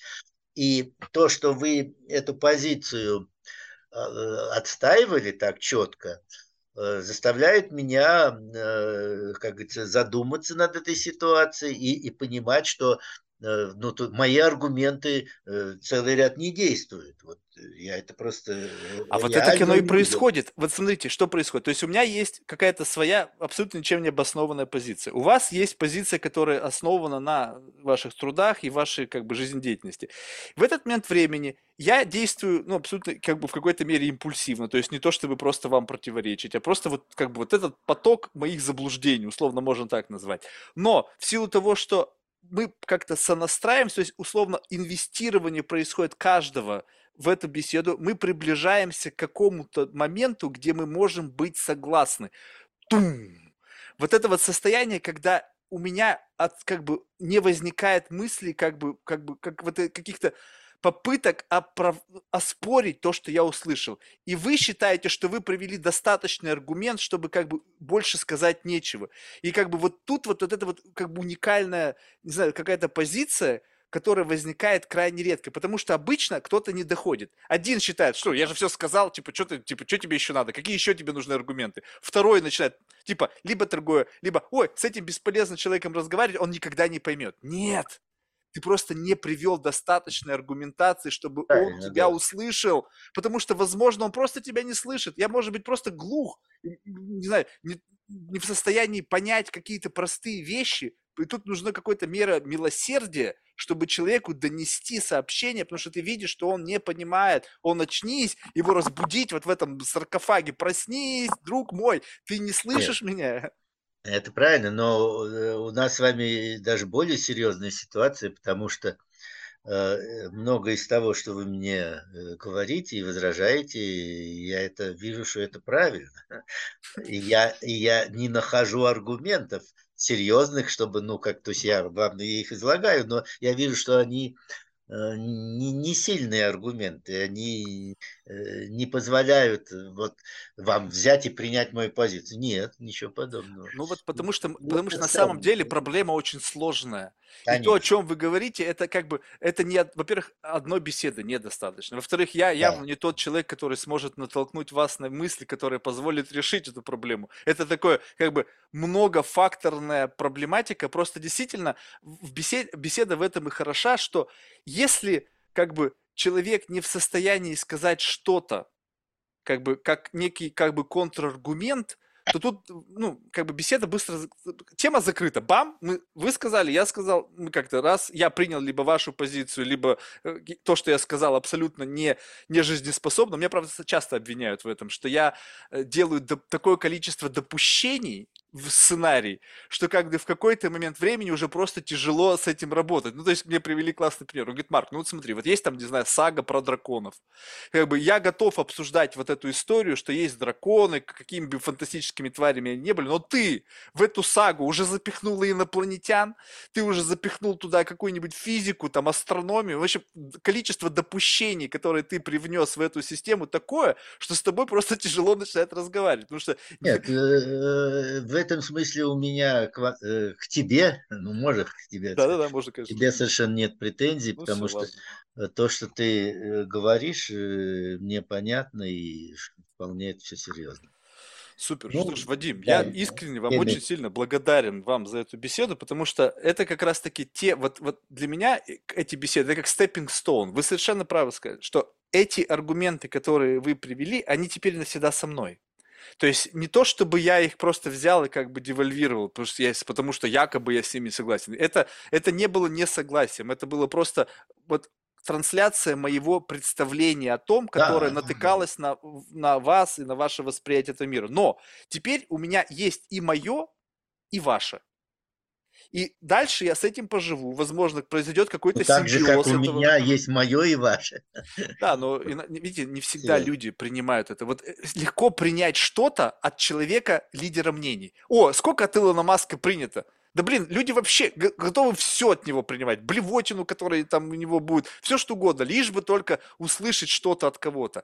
А когда нету очевидного, как бы вот регалий, когда ты просто слышишь мысли человека с улицы, и ты как бы начинаешь девальвировать ценность этих высказываний, потому что а где доказательства того, что этим мыслям нужно прислушиваться? Где подписчиков миллион, где денег миллиард, где там статей 30 тысяч статей, где там рейтинг цитируемости? Я, я, я не в этих системах. Но, вот видите, вы человек старой закалки, где вы смотрите на как бы не на форму, а на содержание этого послания, где как бы сейчас все, вы же привели пример, есть инженерия, теперь есть технологии.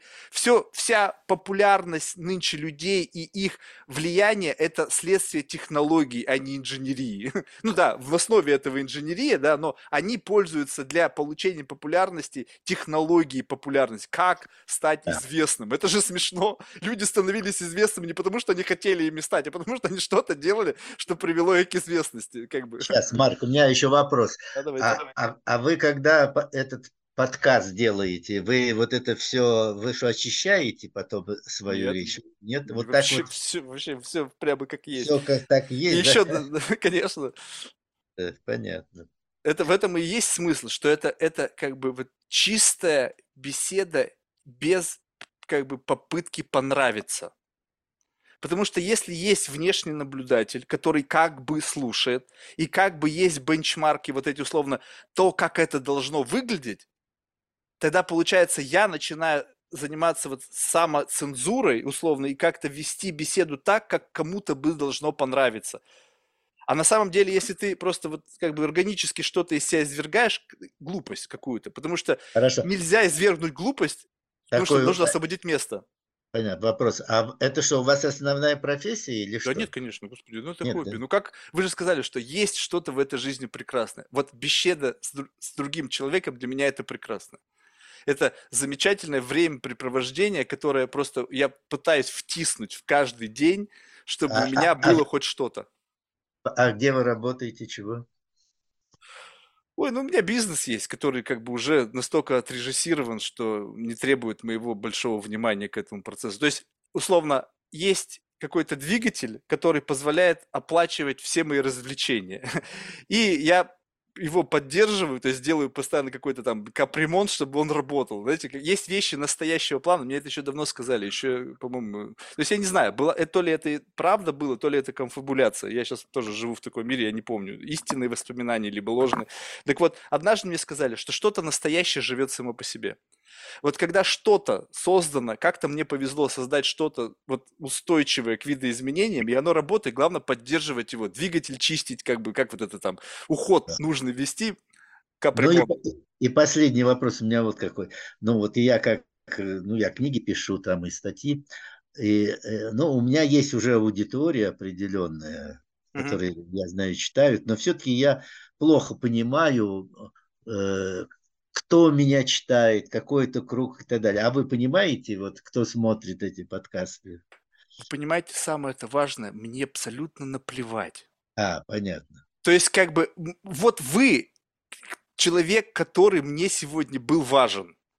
Кто это будет слушать, это абсолютно не принципиально, потому что как только мы нажмем на стоп, качество нашей беседы не изменится. Послушает это два человека, либо миллион как бы для вас, безусловно, как человек, пишущего статьи и книги, важно, какое количество людей услышат ваши мысли. Но я в рамках Отч... какого... Ну да, а отчасти... Да, нет, отчасти мне тоже не важно. То есть, поскольку, почему мне не важно? Нет, мне важно, конечно, чтобы, мне, мне хотелось бы, чтобы люди читали. Но, с другой стороны, Э, я, я когда пишу, я, я себя выражаю прежде всего. То есть я вот выражаю... Именно, написали бы вы книги по-другому, если бы хотели, чтобы ее прочитало миллион человек. Вы бы, наверное, написали, как Донцова, блин, какие-то романы, которые продаются каждым, блин, из каждого да, Нет, э, для меня действительно важно э, вот решить какой-то, понять что-то, там, как мне кажется, я понял. Ну, а дальше я просто делюсь, а кто хочет, там, Конечно. не важно. В этом-то и как бы смысл, что как бы если ты ориентируешься на кого-то, то ты становишься заложником этого кого-то. Ты делаешь это не для себя, не потому что тебе нравится. Да, Хобби – это нет, то, что нравится я тебе. Я понял, я понял. Нет, это интересно как раз. Вот Конечно. Интересно. А то, что вы говорите, это профессиональная журналистика, и это уже работа. Люди делают новости, люди делают научные, популярные какие-то там интервью. Это их работа. Они служат народу, из, находят эксперта, из этого эксперта извлекают информацию, которая будет полезна людям. Люди благодарны извлекат, э, фасилитатору этой информации и эксперту. И все, все как бы все, все идеально работает. Все, как бы, эта система ценностей замыкается. Все получают бенефиты. Люди получают новую информацию, фасилитатор информации получает блага от людей, и сам эксперт получает дополнительные бенефиты к поддержанию его экспертности. Ну, все классно. А когда ты просто хочешь высказать свои мысли, как бы освободить пространство для новых идей, ну, если сосуд полон, как туда что-то долить? Мне нужно извергнуть это, вот эту глупость, этот бред, который у меня в голове есть, чтобы заполнить его чем-то, и вот на симбиозе как бы оставшегося и нового появляются какие-то новые идеи.